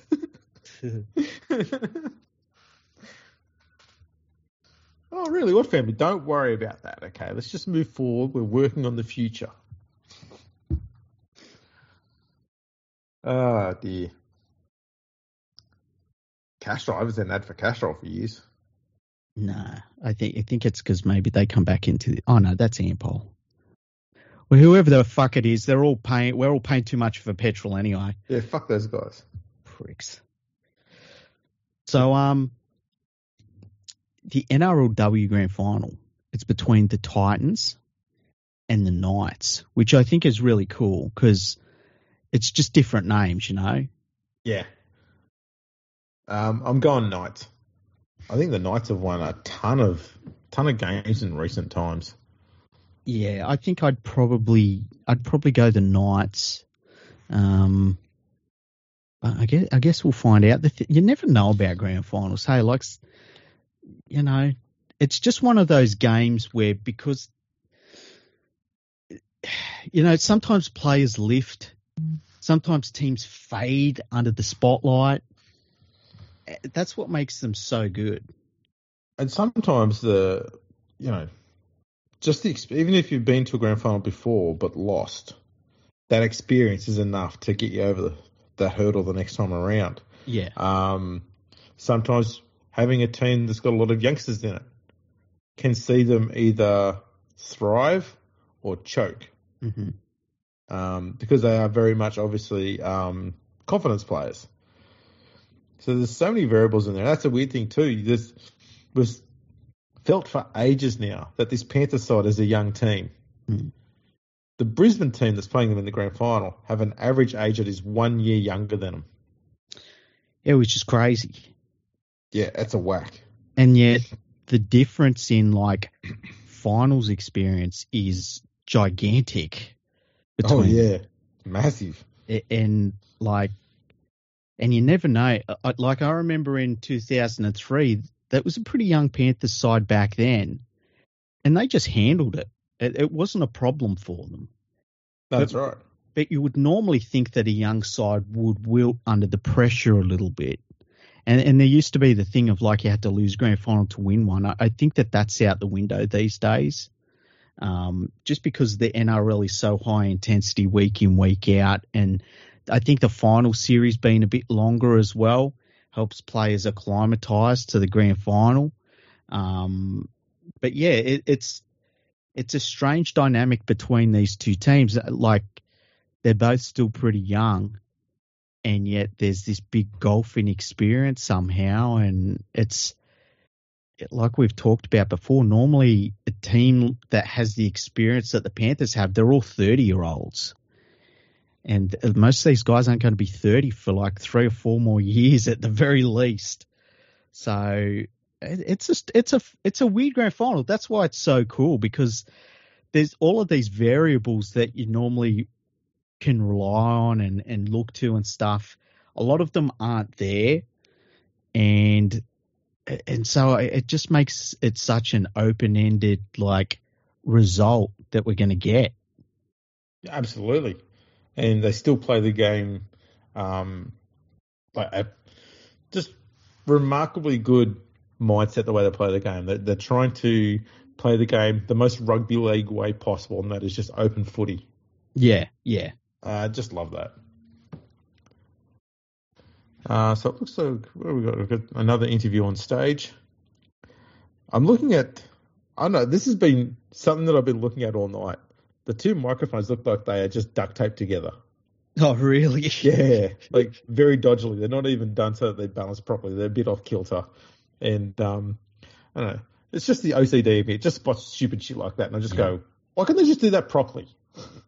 Do you still use the the blue snowball for your microphone? Oh yeah, oh yeah. yeah. Why? Why'd you ask that? I just wondered I remember when when I I think you had yours first, didn't you? Yeah, yeah. And then I went and got the same one. Yeah. And I can't remember what happened to mine. Do you remember what happened to my one? Um, did it die on me or something? Possibly, or someone stole it. I mean, I you are in an impoverished area. That's true. It's yeah. the youth. It's the youth but the uh, and I ended up getting a more expensive one. Now I've got a Rode, but mm. um, yeah, I think maybe that one died, and I went and took it back, and I got the Rode. I think that's what happened. Yeah, yeah. yeah the cable on yours shit itself. Yes. And it's not a high quality cable like the cable on this one. It's the same cable that I use on an old printer. it's the same thing. So you know, you know, you've got quality there. Yeah. I um yeah, it was uh, like, and it's cool because my I used to move my microphone around a lot, and I think that that the cable didn't like it too much, so I I decided to upgrade. Now I've got like a the boom arm and everything, which is makes it all feel official. Oh, well, I mean, you had to, given you you got that extension put on, that extra wing of the house put on there to have the recording studio. Yeah, yeah. So it made sense. You you went all the way with the uh, the arm on your microphone. Paid for it with a life of crime when I was in my youth. Look, you obviously knew what you were doing back then. it was all part of your five year plan. So we're watching NRLW highlights. They need to condense this Dally M shit. This is ridiculous. Yeah, it's like we're watching this these highlights for no reason. I know I'm, I'm not opposed to watching highlights. I'm fine with that. And oddly enough, not much slow motion going on. But it's like, okay, we're going to have people ah, talk. there's the slow mo. There we go. we're going to have people talking for about three or four minutes about what we're going to see, and then we show them it, and then we show you the points. And it's like, there's got to be a better way to do that. Yeah, it's weird. Um, I was thinking today about the Dally Award, Mm-hmm. and it's what it is now is not what it was when it first started, obviously. Because when it Mhm. first started, it was they did every round, Mhm. but they didn't show too much of the highlights. It was just like, okay, these are the this is the the game that took place, and Mhm. this is who got the points. Mhm. And it was a slow process, but what it was was a almost a direct copy of how the AFL does their Brownlow Awards. Mm-hmm. Thing is, AFL's been doing that Brownlow Award in that manner for a long, long time. So it's kind of something that the fans know, and it's an event that they, they love to watch. Mm. And it goes on for hours. But Mm. that's part of what their game is. It's part of their game's culture is that that part of the awards night. The NRL one, the Dally M Award, has changed around so many times. It doesn't have a set structure that everyone's used to. It keeps changing around and moving around a bit, and they keep condensing it. They make it longer and condense it, and uh, fucking around everywhere. So it's um, it's a weird thing, and it feels like in more recent times they're trying to do a condensed version of the AFL version of the Brownlow. Mm. Now, I'm not opposed in rugby league copying things from AFL that works. Hey, two of the greatest things that have happened to rugby league in the modern game have come from AFL, and that's state of origin and salary cap. Mm-hmm. But maybe with award night, let's just do things our own way, and uh, yeah, make this a bit quicker. Maybe get. I think the first thing you mentioned there was just do away with the interviews all the time. Like, let's just get into the points and stuff like that. That's what people are here for. Yeah, yeah. And I would do the points from round 20 onwards. I think it'd be fine from the point they're doing it if that's all it was. Right? Yeah. Bam. Here's the points. Bang, bang, bang, bang, bang. You'd be fine because you'd be you'd be nearly you'd be nearly halfway through by now. Because, I, I mean, like, I don't feel when they're doing the, the points from like round 17, I'm not like, ooh. you know, it's kind of like that's maybe the last round or two you get something like that out of it. Uh, I, I just, I don't know. I mean, it's got to be a reason they do it. Yeah, I I don't know. Like the the long the long broadcast like that, it makes sense if they've got a whole heap of advertisers on, but they kind of don't. So I'm not too sure what's going on here. Maybe, maybe they can only rent out the venue for four hours and go, well, we better make up our time here. Get our money's worth out of this joint. I mean, everyone there looks bored. And, granted, we haven't seen Valentine Holmes' table, but no, that's true. but everyone there looks fucking bored. yes. And what we're seeing here is they're doing the men's and the women's ones at the same time. So we do an update on the men's ones, then we go back to the women's ones, and we go backwards and forwards, which is also an atrocious way of doing this. Yeah, yeah. See if the if the NRLW had their own awards night, I think that would be amazing. It would be. That, it'd be great, and I really do. I think that it just gets swamped by the NRL, and it's understandable. And I I think that it's better than that. I think it's more valuable than that. Yes. He's an ideas man. Yeah, Wayne Pearce. Remember when he saved rugby league during COVID? Do you remember that? I do, I do. Do you the reckon game he was could, the do game you was dead. save, do you reckon he could save the tape on that microphone thing? Let's look at it. I mean, it's- it's. I think it looks fine, Andrew. I It's atrocious. I think it looks. They're not even the same height. They're different angles. Yeah, that's Dog's true. breakfast. What do you need to have to stand that high? Why don't you just have them down low and straight, and then they wouldn't stick out so much? You know, the power move is the first thing you do is you grab the mic and move it where you want it. Exactly right. Alpha move, that is. I love it when people do that. See, they should do that, knowing that it's going to break the tape. I bet they've all been told, don't touch the microphone. It is very delicately placed. We've put a whole two reels of tape on that thing to keep it in place, and we're still not confident it's going to work. Who do you think? Because they're looking at expanding the NRLW. Who do you think? Say they brought in two teams. Who should they be? Well, I dare say they're going to copy the NRL, aren't they? Well, yeah. Well, who do you think they'll be then? Penrith? Yeah. Um, Melbourne. I was thinking the exact same thing. Hey? If they're going to be serious about this, then they need to get get into Melbourne ASAP. Do you reckon that um, the, the only thing that would get me about Melbourne is that the NRLW players don't earn enough money to make that a move. But I, I guess you could probably fly down for, you know, the games. But and Maybe. that's not really a way to do it. Maybe the game NRL could say to the Melbourne Storm, you know what, you've been around for 25 years. How's about you start putting in a bit of effort, getting some local juniors, hmm male and female, to top level quality? I agree.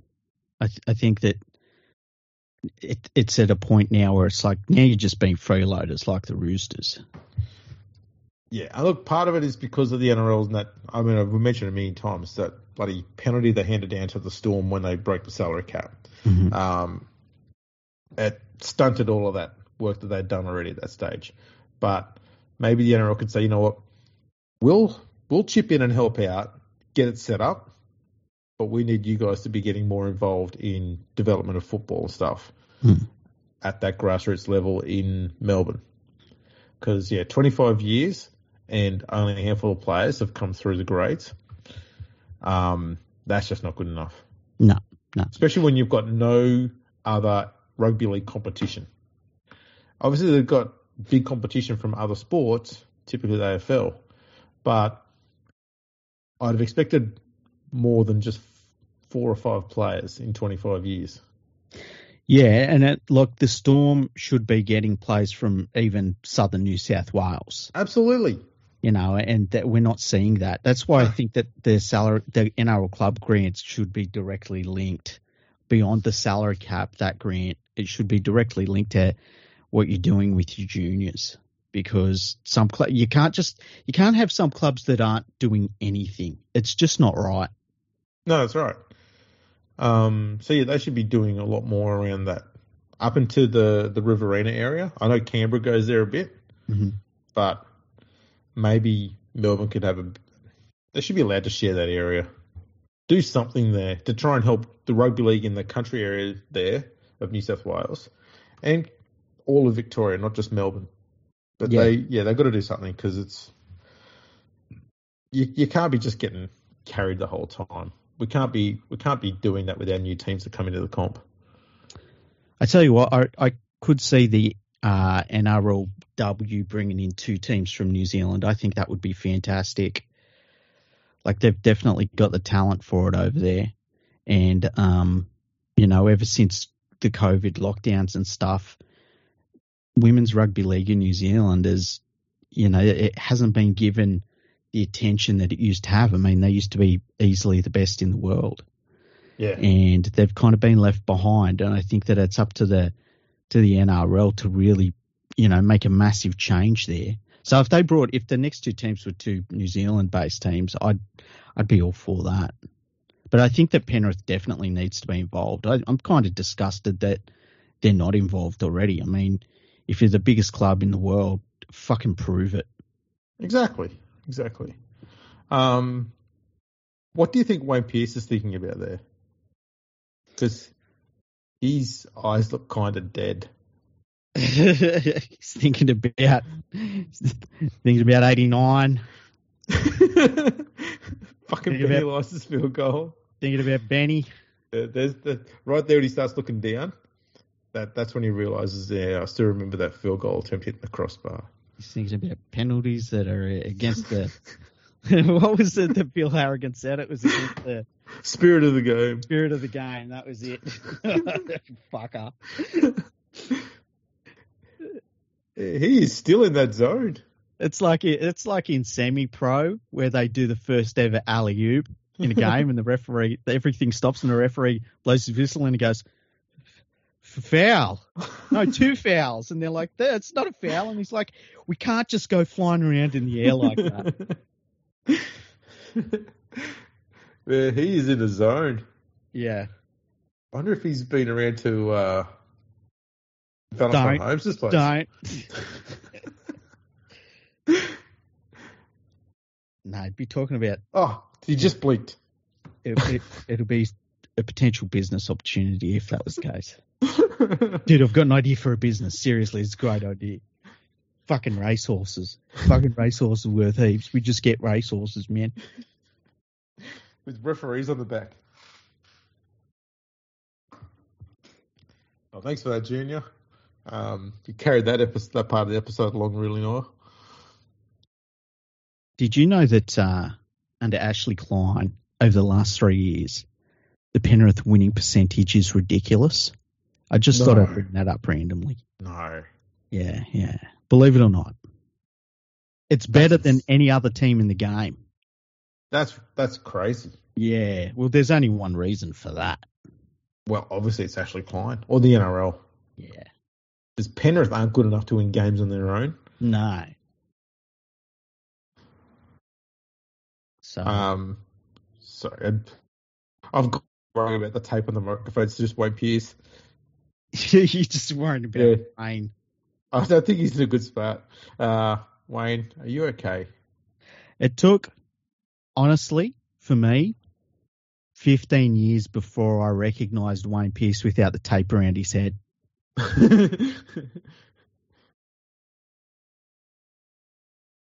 So here's, Oh. Latrell, here's Latrell Mitchell um, doing some junior rugby league stuff with some kids, which, Where's the Mercedes? well, I was just oh, about might, to say that might have this, been it there. this will just infuriate all the old cunts that write for the Telegraph. yeah, look, you're a great bloke and all, Jamal, but that's not a Mercedes Benz you got there. This might be the community award, hey? Yeah, it is. Yeah, the Ken Stephen one. It, this is le- this is the legit good guy award. Yeah, yeah. James Tedesco, Wow. don't. no,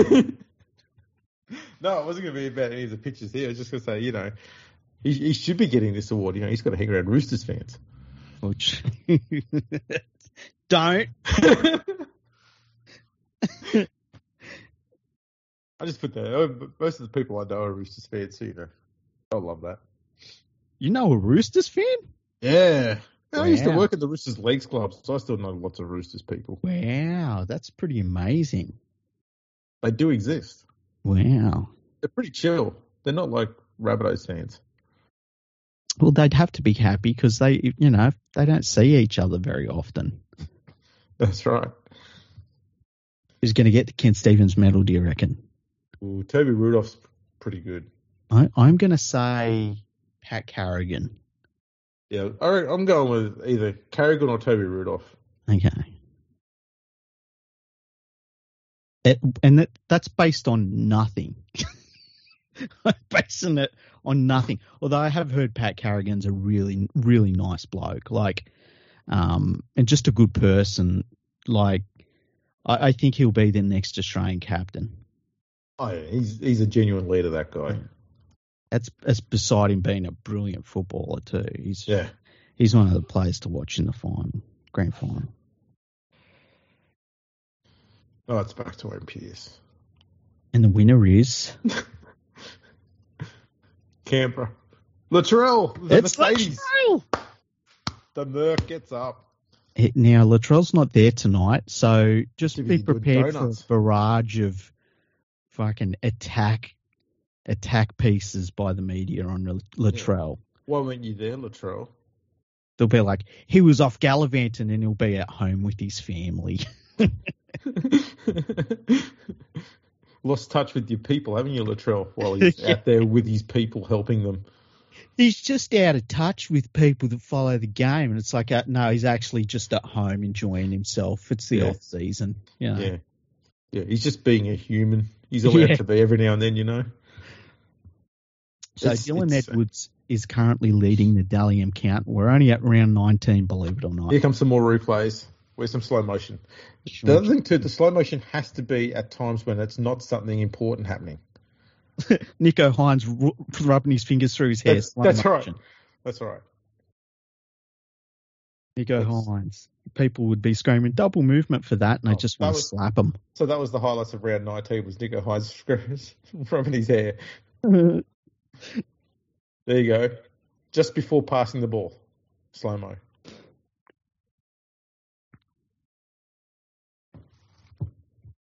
Harry Grant having a good game against the Roosters, but who didn't? oh yeah, Parramatta played, don't they? Are they still in the game? yeah. Oh, Oh, about them. Moses kicks a field goal that doesn't matter anymore. Good on no. Is this their year, Parramatta? See last year's answer.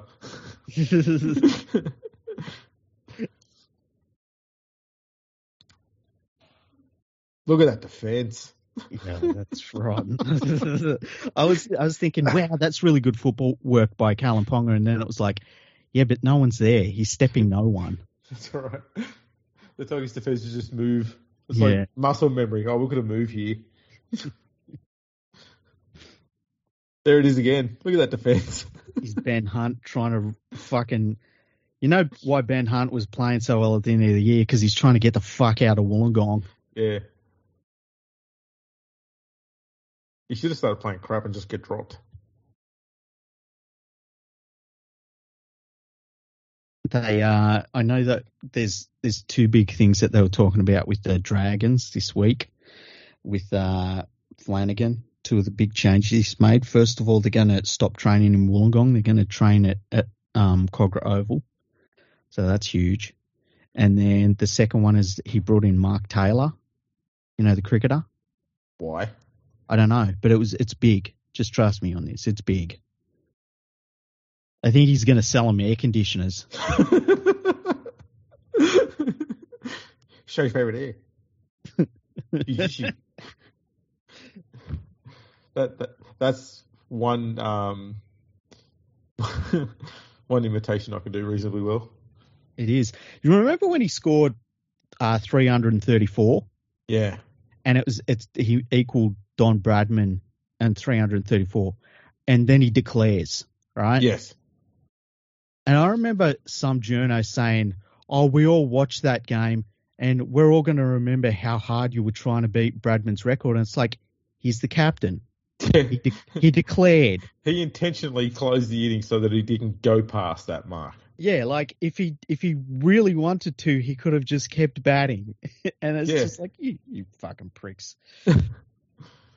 The thing that's amazing about that is that he spent about two years prior to that struggling to score any runs at all, and then out Yeah. of nowhere, three thirty four.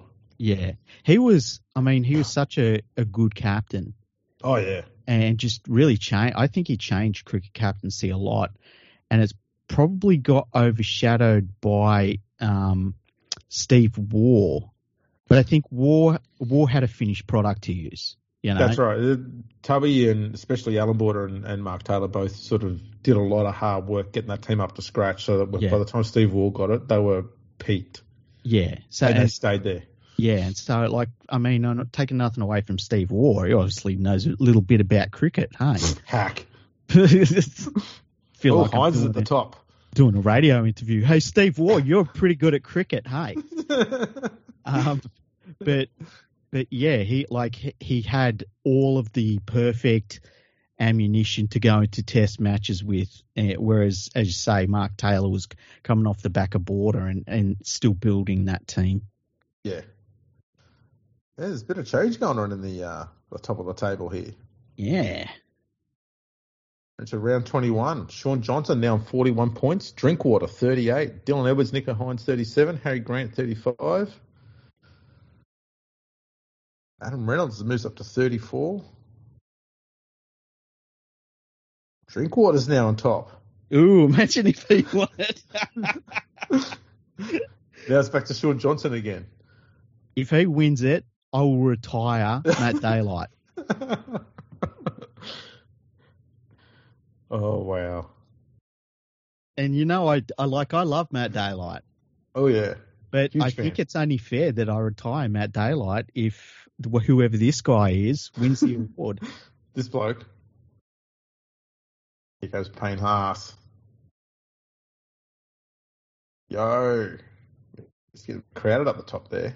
Yeah. Nathan Cleary moving up again. Yeah, he's coming coming home with a bullet. Ponga coming home strong too. You know what? Ponga could win it because he finished the season huge. Oh, Shaun Johnson just got out to a lead. He's got out to a two game lead now, seven points. Yeah. That field goal important. Yeah. Trying to keep it footy related somehow. Johnson after round 23 on 51. Drinkwater 44. Ponga 43. Hynes 42. Grant 41. Cleary 39. Edwards and Yeo 37. And Haas 37. Why do Drinkwater and Walsh have a, a Sharks premiership? uh, I think they got suspended. Okay, so are they eligible? I don't know. I hope that they are. oh, they've got Shaun Johnson on the stage. They're saying to him, "Hey, Shaun, what do you reckon? You, you're leading? You pumped?" And he's like, "I fucking hear." He is. Uh, you can tell he's pretty pumped. Yeah. Yeah. He, he's pretty. He's getting pretty excited. I reckon. Can you ever remember a turnaround in a player that looked done and then wasn't? I like tell you him? what, the only one that comes close is Benji Marshall when he returned to the West Tigers. Yeah, yeah. And not that he was bad at South, he was very good at South and the Broncos. But you you think of what he was like in those last two years at the Tigers before he went to Union, then what he was like at the Dragons. He was barely NRL quality, and at that stage he also lost his um, lost his step. He put it away. He wasn't doing too much of the trick shot stuff, and he hadn't figured out how to be an actual ball player. Mm. And then Bennett taught him somehow. He went to South, really, really good football when he was at South, and he came to the Tigers and was phenomenal when he returned. Um, but that was over a few years to get to that point. Shaun Johnson's turnaround in the space of 12 months has been insane. Yeah. Uh, when he did his Achilles at the Sharks, I just thought, yeah, that's that's done him because he was playing really good at the Sharks until that injury. Really good footy at the Sharks, and then that injury come along, and he just he looked like he lost everything. I thought he might have had a shave before coming here though, or actually finished growing his beard. Like pick one. oh man.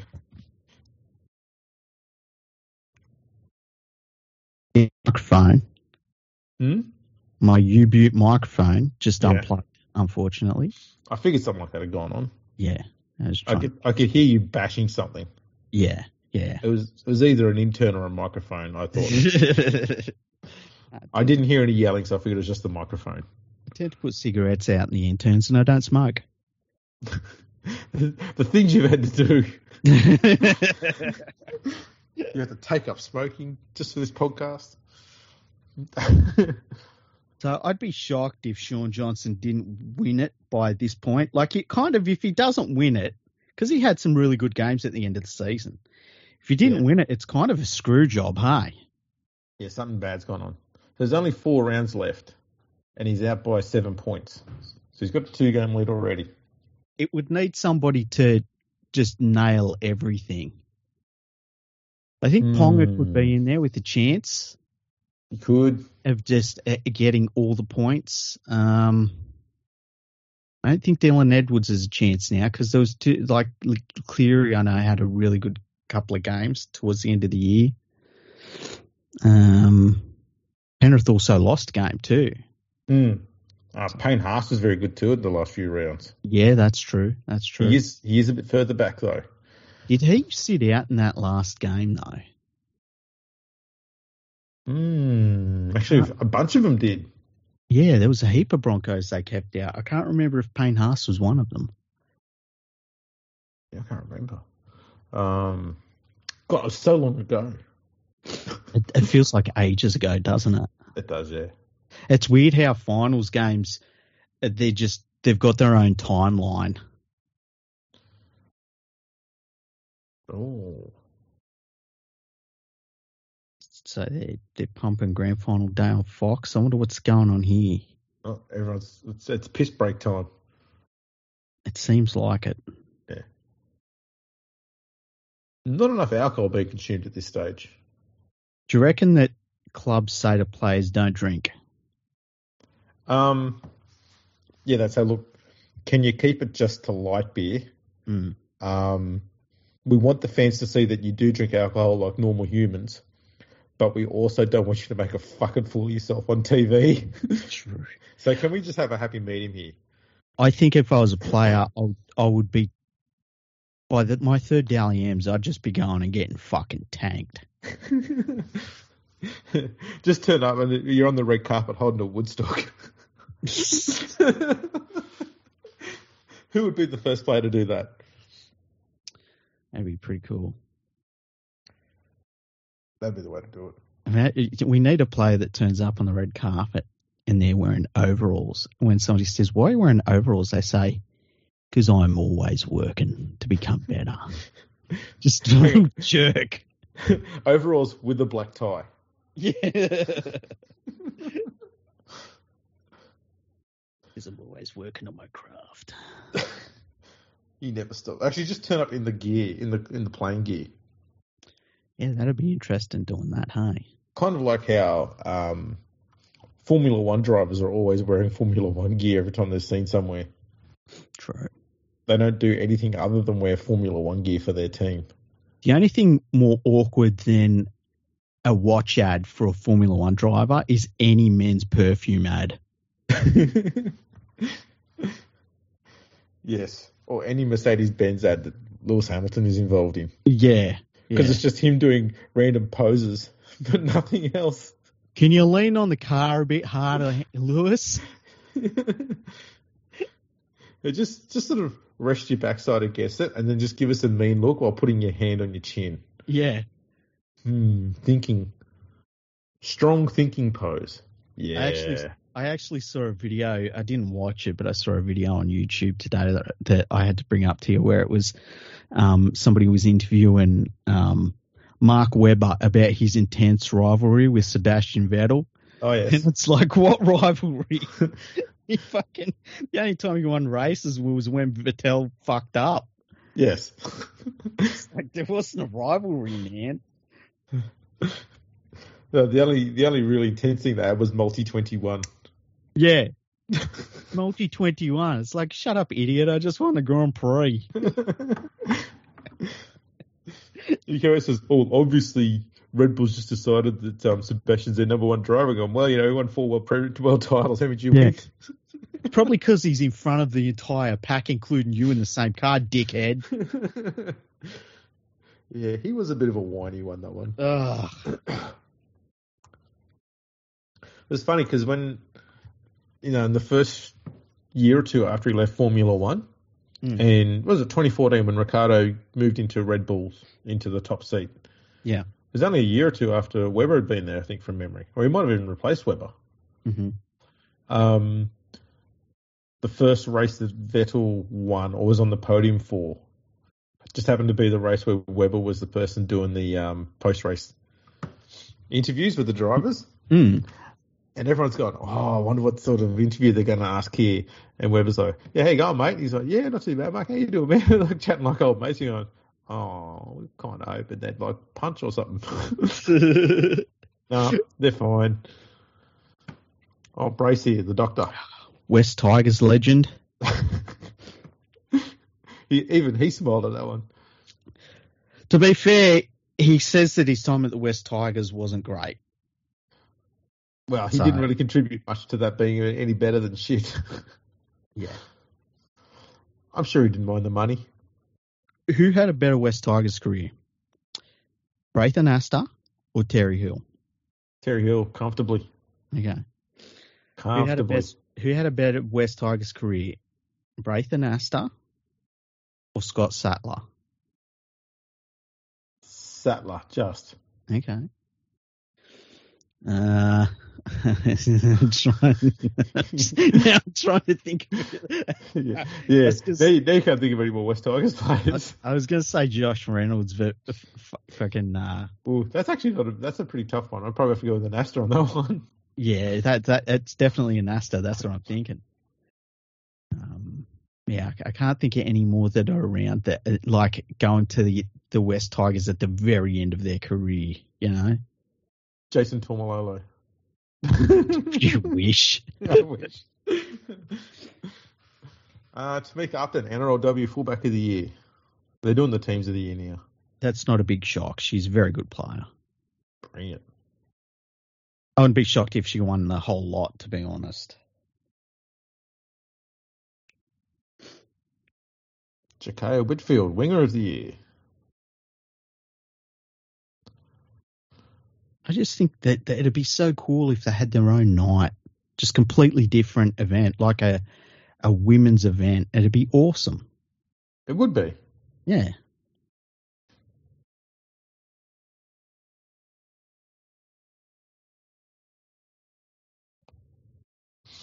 Julia Robinson, Winger of the Year. Oh, oh, that's right. They do the whole team now. They used in the um the nineties. Mm. They just had one award for the Winger of the Year. So the Winger of the Year was the Mm. best of all wingers. But now they do an actual team, so you get actual thirteen players up there. They should have a knife fight to sort it out now. no, a race, Yeah, that'd work. foot race. The wingers have a foot race, and the props just have a like a race where they just run into one another. Whoever hits the ground, that's it. Isabelle Kelly, centre of the year. And she's always been a brilliant centre, so you know. Yeah. She's got she's one of the few not wearing black. She's gone with the pink. Yeah.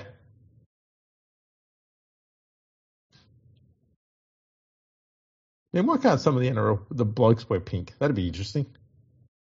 Who'd be the first one to wear pink? Um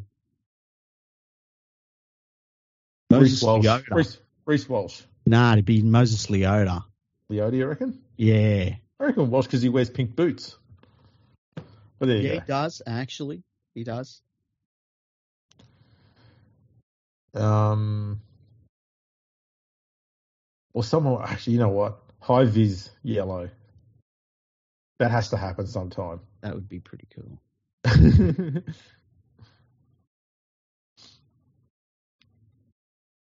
With Tarryn Aiken five after the year, she's going to go close to winning the uh, top gong as well. Yeah. She's had a pretty good season.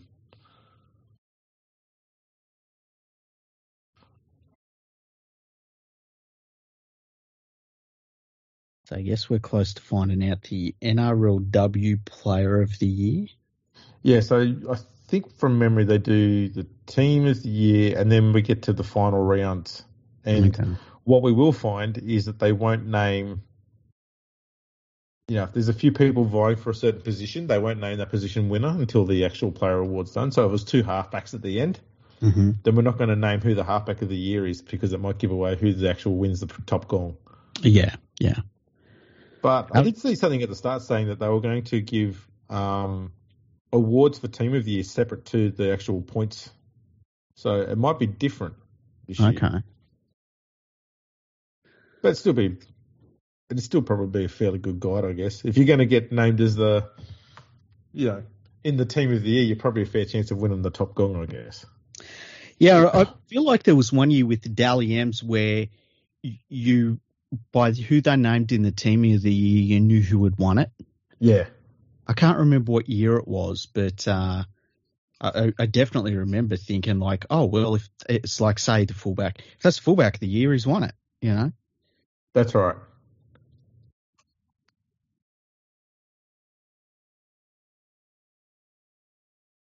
I thought Braith was looking at his watch then. why? he is looking at his watch, I'm sure of it. Oh, oh, she must have an injury. Yeah. Oh man, this is rough. Let- Let's all wait until she's got up the steps and then we'll jump up to help her.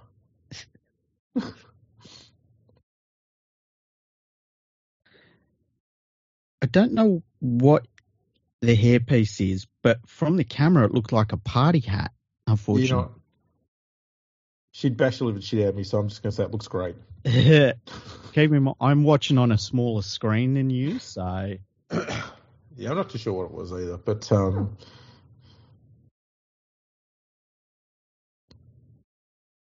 uh, big ups to the to the female players too, because they're not all wearing the same crap like the men are. yeah, They've put a bit of effort into this. Plenty of um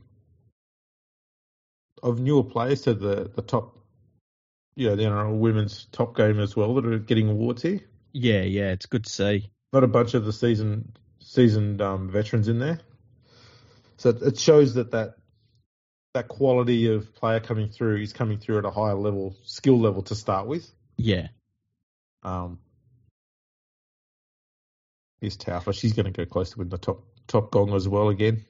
One of the interesting things I, I found watching the NRLW this year was that how many like really young players they had in uh, most of the teams. You know, Yeah, um, that was really cool to see. And that, like, that's obviously one of the things that happens with the expansion. You have to use more of your extended squads or, or players that maybe wouldn't have got a run before. That now they're getting their chances. And it's just really good to see, as you say. It's like, especially coming out of COVID where everything was shut down and stuff, it, it shows that those junior pathways are, are fully back open for the women's game, which is fantastic. yeah, and given that it's a longer season, they're also using more players as well uh, within each club too. So Yeah. um, it's only going to get get stronger and stronger there. Are we doing the men's team of the year? We're looking at the Dally M leaderboard at the moment. Just you know, take up a bit more time because you know we've got all fucking night.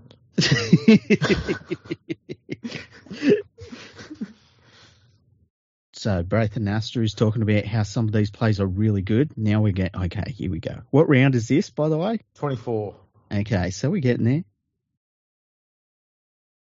Johan Edwards moved up. DCE's coming home. Oh, DC had a real good end to the season.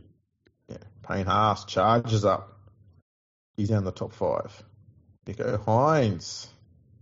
Who's in the second place. Ooh. Ponga takes it off him. Harry Grant.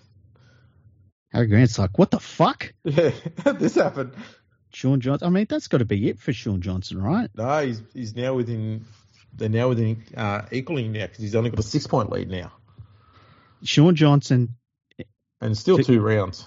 he is trying so hard to keep it together, but he's so fucking excited. It's so funny to see. Oh yeah. If Ponga, Grant, or Hynes get six, Johnson will be having a little bit of poo come out.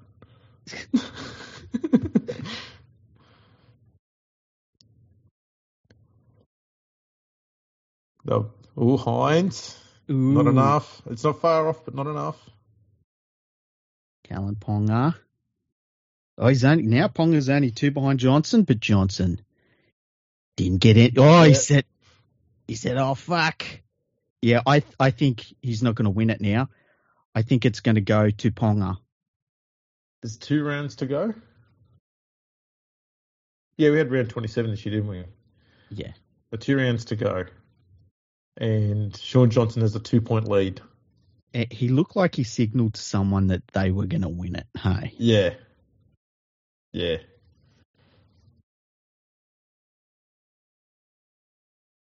Now we're doing team of the year. Okay, well, jeez, they, they really fuck this around. eh? Holy shit! Chop and of this. Ponga gets a gets a kiss from his manager's wife. it's a complex relationship they've got going on over there.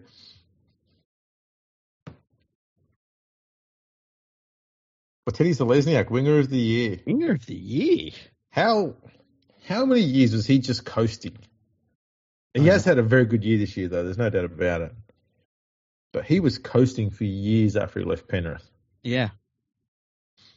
Like he, I still say his best year was probably his last year at Penrith. Oh yeah, absolutely. But yeah, this year he has been very strong. Sarko, winger of the year. I mean, he, almost didn't have an NRL career after he left the Broncos. Or was it the Titans? No, when he left the Ah. Broncos, he went to the Titans and he was barely playing first grade there, and then the Dolphins gave him a lifeline, and then he's fucking gunned it this year. Yeah. Crichton, centre of the year. Stephen Crichton. He's been amazing this year. Needs a haircut. It's good to see him doing well because he's showing the, the, the downtrodden, crime ridden youth of Western Sydney, Absolutely. Herbie as Herbie Farnworth. Farnworth does for the crime ridden, downtrodden youth of Northern England. yeah, yeah. I wonder what part of England he's from. I could look it up. I bet it's the shit part. I might as well look it up. Herbie Farnworth. Five eighth of the year. I'm not opposed to that. Yeah, he's he's a really good player. I love watching him play. He's got a good step on him too, man. Hmm. He's from Burnley. What I tell you, you could have said anywhere, and I I would know. what I tell you. He's from Ramsbottom. Going, yep, I told you. oh yeah. Shaun Johnson, halfback of the year. He he looks a bit disappointed now because I think he kind of feels like he's not going to win the Dally M. Well, that means that uh, I don't know. It's not. It would probably mean it's not going to be Cleary or uh, Hynes. It's yeah, it's not going to be Edwards. It's not going to be Drinkwater. This bloke's a chance. Harry Grant. It's not going to be Matt Daylight. Who was the other one that was there? Um, Payne Haas. Yeah. Payne Haas is still in. Oh, there. uh, Ponga's on here as well. So Ponga's yep, Ponga. Yep, there. He Payne Haas, is. prop of the year. He has to have a monster game on Sunday. Oh, no doubt, no doubt. Uh, He's going to be the biggest human on the field. Yeah. He has to have the best game of his career. This bloke has had a pretty good season too. Fonua-Blake. Hey man, big ups for the shirt. Yeah, yeah, I like the shirt. I'm digging the shirt. Black and gold. That'd be a good color scheme for a website. Hey, Absolutely I reckon. I reckon someone should do that. done. I know a guy. Yeah. I don't know which website it is. He's got a few of them, but it's one of them. Liam Martin, second rower of the year. That's well deserved. He's played very well this year, He has. taking his game to a new level. Really off the back of the World Cup last year, where he was about the best player in the World Cup, probably behind Luai only. David Fifita. That's a bit of a surprise. What?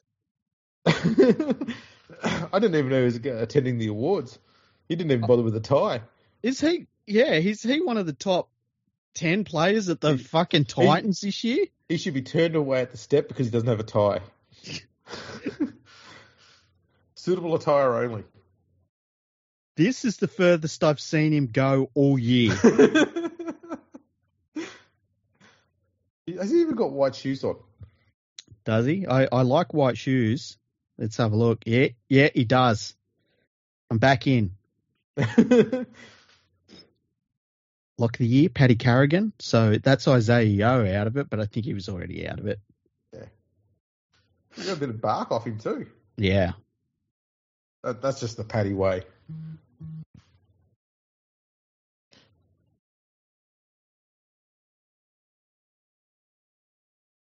There you are, team of the year. Pat Carrigan shaking everyone's hand. It's like, yeah, fellas, that's right. Lock the year. Then he gets to David Feder and he's like, who the fuck are you? How'd you get one of these? Well, that's our NRL team of the year, and now we're going to find out our players of the year. Are you excited? Um, sure. I was excited 45 minutes ago. Both of us is the other one in the room clapping there for some reason. we just realised he was caught out. Okay, we're doing the female player of the year now. Now that we've got everyone standing on stage, obviously it's going to be one of those people. Who have they got presenting it?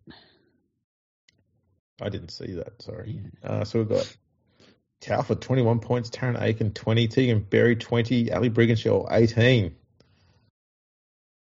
I Don't know, they've got, I think they've got th- three rounds? Two rounds, I, I- can't remember now. I think Tamika Upton's going to win it.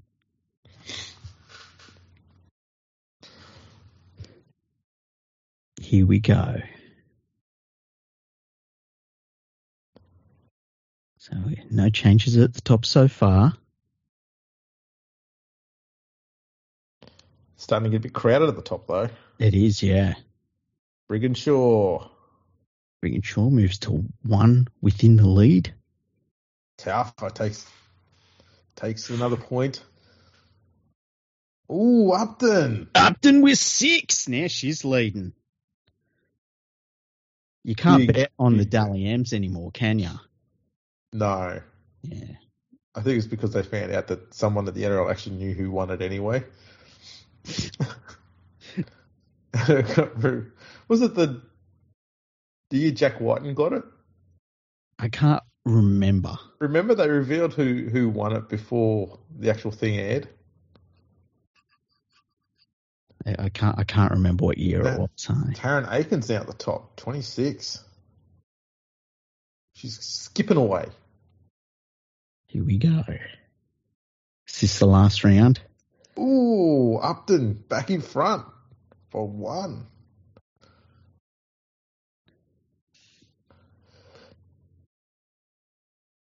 And she's done it. She's done it. I called it.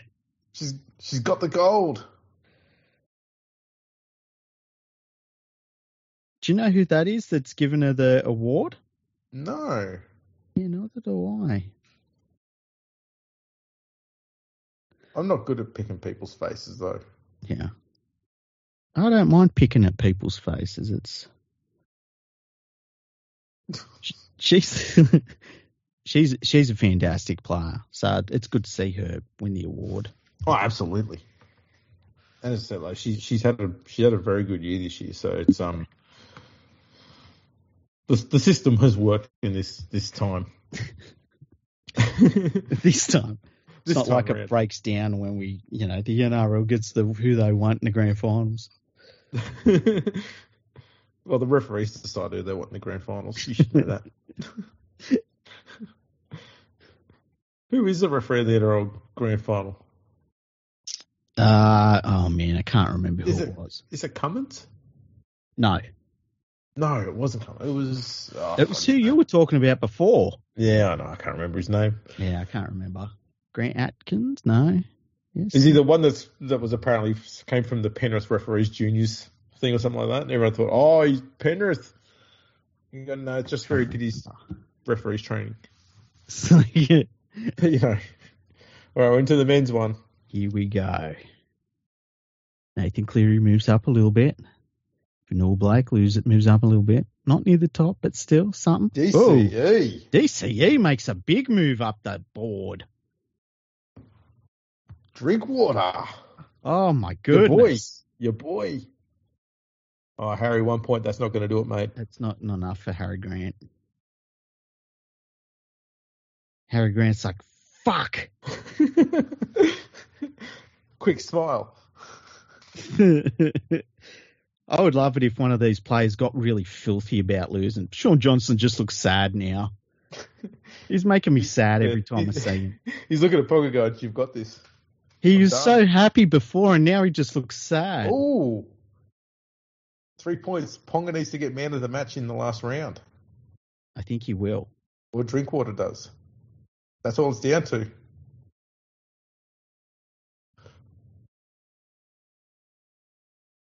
I think Ponga was man of the match in the last round. Hey, He was. He's done it. I told ya. Oh no, there's still one more round left. Fuck, man, this is getting close. I, I just- think Ponga's going to get it. I is this it? That's it. Looks- yep. Yeah, Kalyn Ponga. Dally M Player of the Year, 2023. Man, that shimmying goal on the left side has finally fooled enough judges, and he's got the top goal. Well done. The show and goal on the left. Like, first of all, like to thank manager, his wife. I like to thank Shaun Johnson. He's over to my fucking right hand side crying. Thanks for those tears. Just to all of New Zealand. Here's another one you didn't win. Here for the ice creams. I just want to leave you all with a word my manager said to me. He said, take the Knights money because the Australian Rugby Union won't have any. Yeah. And clean your room. he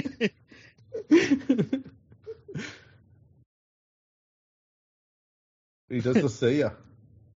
That's fantastic. Well, you know, he did, he did have a very good end to the year. You know, what we're seeing more and more of is uh, players who have a good second half of the year, they just pile on points with judges, hey? They do, yeah. Like they, it just becomes. We've seen that for a number of seasons now. So now Ponga's what? Hey, what now? Oh, getting shot. getting Yeah. shot. Yvonne Sampson's like, Kalyn, come back over here and stand right fucking there. yeah. Do I have to do every fucking thing here? Carry the stupid fucking microphones. Gonna get you two together on the screen, so I've got you on the final shot. Gotta get the angle grinders going. yeah, just don't don't look directly into it. Yeah. Oh, that's great. They're all holding their medals. Do they chew them now? It's been a great night, Andrew. Yeah. Yeah. Um, did you get any awards? No, but well, like, what award would you like for tonight? Um, best hustle. Best hustle, hey? Yeah, to get here for this podcast. Did you have to rush? It was a bit of hustle. Oh shit! I got off the bus Yeah, at ten past seven, yeah, and then it was a five minute walk to the house. yeah. Little fella was a bit cranky. Had to have Oh. a shower with him, calmed him down, got him all good. Yep. Put his PJs on. Yeah. Get him in bed, lying in bed. He's looking at me like he's about to go to sleep. He's that goddamn tired, and he starts talking Oh, and no. talking, and then getting up and then moving around, jumping around, and I go, "Yeah, you know what? I'm gonna have to go." So I just got up and went, "I'm gonna go, buddy," and he waves. I was like, "See Oh, that's so cute. That's what he does. And then I come in and start recording, and I don't know if he's asleep or not. But I'm here. I put you people ahead of my people. I, I look forward to the message half an hour from now saying we're driving around the suburb looking for him. Hey, he's out there somewhere. He took the cat. He's riding the cat. He'll be fine. Yeah. I'll, I'll end it with, with something that he does that's very cute. Okay. He's, he's starting to count. Okay. Okay. And this is how he counts one, two, three, four, five, six, chicken, eight, nine, ten. That's how he counts to ten. Well, I tell you what, if he counts like that, the Melbourne Storm will have him doing their books in no time. Mate, if, if I can get him to do that and record it, we should be able to get a sponsorship with the Porto. That'd be That- fantastic. That would be good. They can even make a part of their, uh, you know, part of an advertising campaign. Five, six chicken. Five six chicken. Well, I hope everybody has enjoyed our rambling Dally episode. we've done well. There's actually less quiet points in there than when I'm doing a normal episode and I start looking at stats and stuff at the tail end of an episode. so we've done pretty well. Um, Um, this, this this feels like what our YouTube episodes used to feel like. Hey, just random conversation. yeah, when we first started. Yeah. We go, Yeah. right, we've got one talking point and we get through that in three minutes ago. Right, what are we going to do for the rest of the hour? um, well, we're back looking at the wink stand. Well, What did they keep oh, going to this racecourse place for? I've got no fucking idea. I didn't know that's where they held it. Yeah, so they've, been, they've been here for the last few years. Wow, Braith got out of there pretty fucking quick. Is this the? Is this got to be pre-recorded? No, this is the NRL 360, whatever. I don't know what the hell this is. Does, is it live? Yeah, it's got to be live. I don't know. Well, good on him, and good If on Gordon Tallis too. Hey, just for no reason. no, not good good. Tell us. But yeah, thank you to everyone for listening. Um, yes. This could be our last episode until the grand final. Are we recording grand final night? Um, Or the for da- probably the day following? Hey, because the grand final ends pretty late. Yeah, look, we we we probably could play, uh, record on uh, grand final night. Depends on how you're feeling, I guess. Yeah, well, yeah, we'll find out. And if you're if the Panthers win, I'll probably get you in a drunken stupor, which everyone will want me to do. hmm And if the Panthers lose, we'll probably get you in a drunken stupor, which everyone Yeah. will want to hear. But a sad one. Well, I've I've always it up when they do lose a, a big one. I, I pride Yes. myself on that. That's so, uh, so we'll see what happens. I, I like. It's it's an interesting one. I feel like it should be 50-50, but at the same time, there's a lot of things that go in Penrith's favour. So Will you hate Brisbane and everything that exists in that area if the Broncos win? no, I won't. Oh, I Oh, won't. fuck this, man. This is what people want to know. I, I, I think it this would would be. have you on here raging for the next whole fucking year until you get retribution. No, no, I wouldn't. It, it like, you know, I'd, I'd be so happy for Kevin Walters.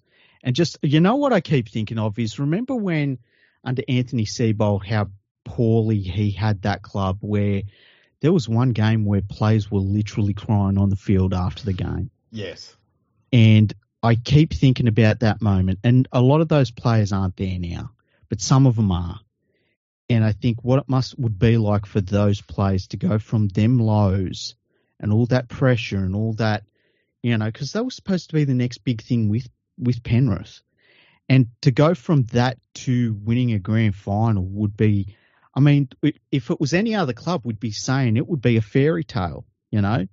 What Brisbane have done is an absolute fairy tale already, but because it's the Broncos, we don't think of it that way. Um, so I, I wouldn't hate them or anything. There's no one in this Brisbane team that I kind of don't like. There's a lot of players there. I really like Herbie Farnworth, hey, and Ezra Mam and uh, players like that. So um, I really like watching Kotoni Staggs play. You know, there's, so there's a lot of players there that I I like. I like watching Reece Walsh play.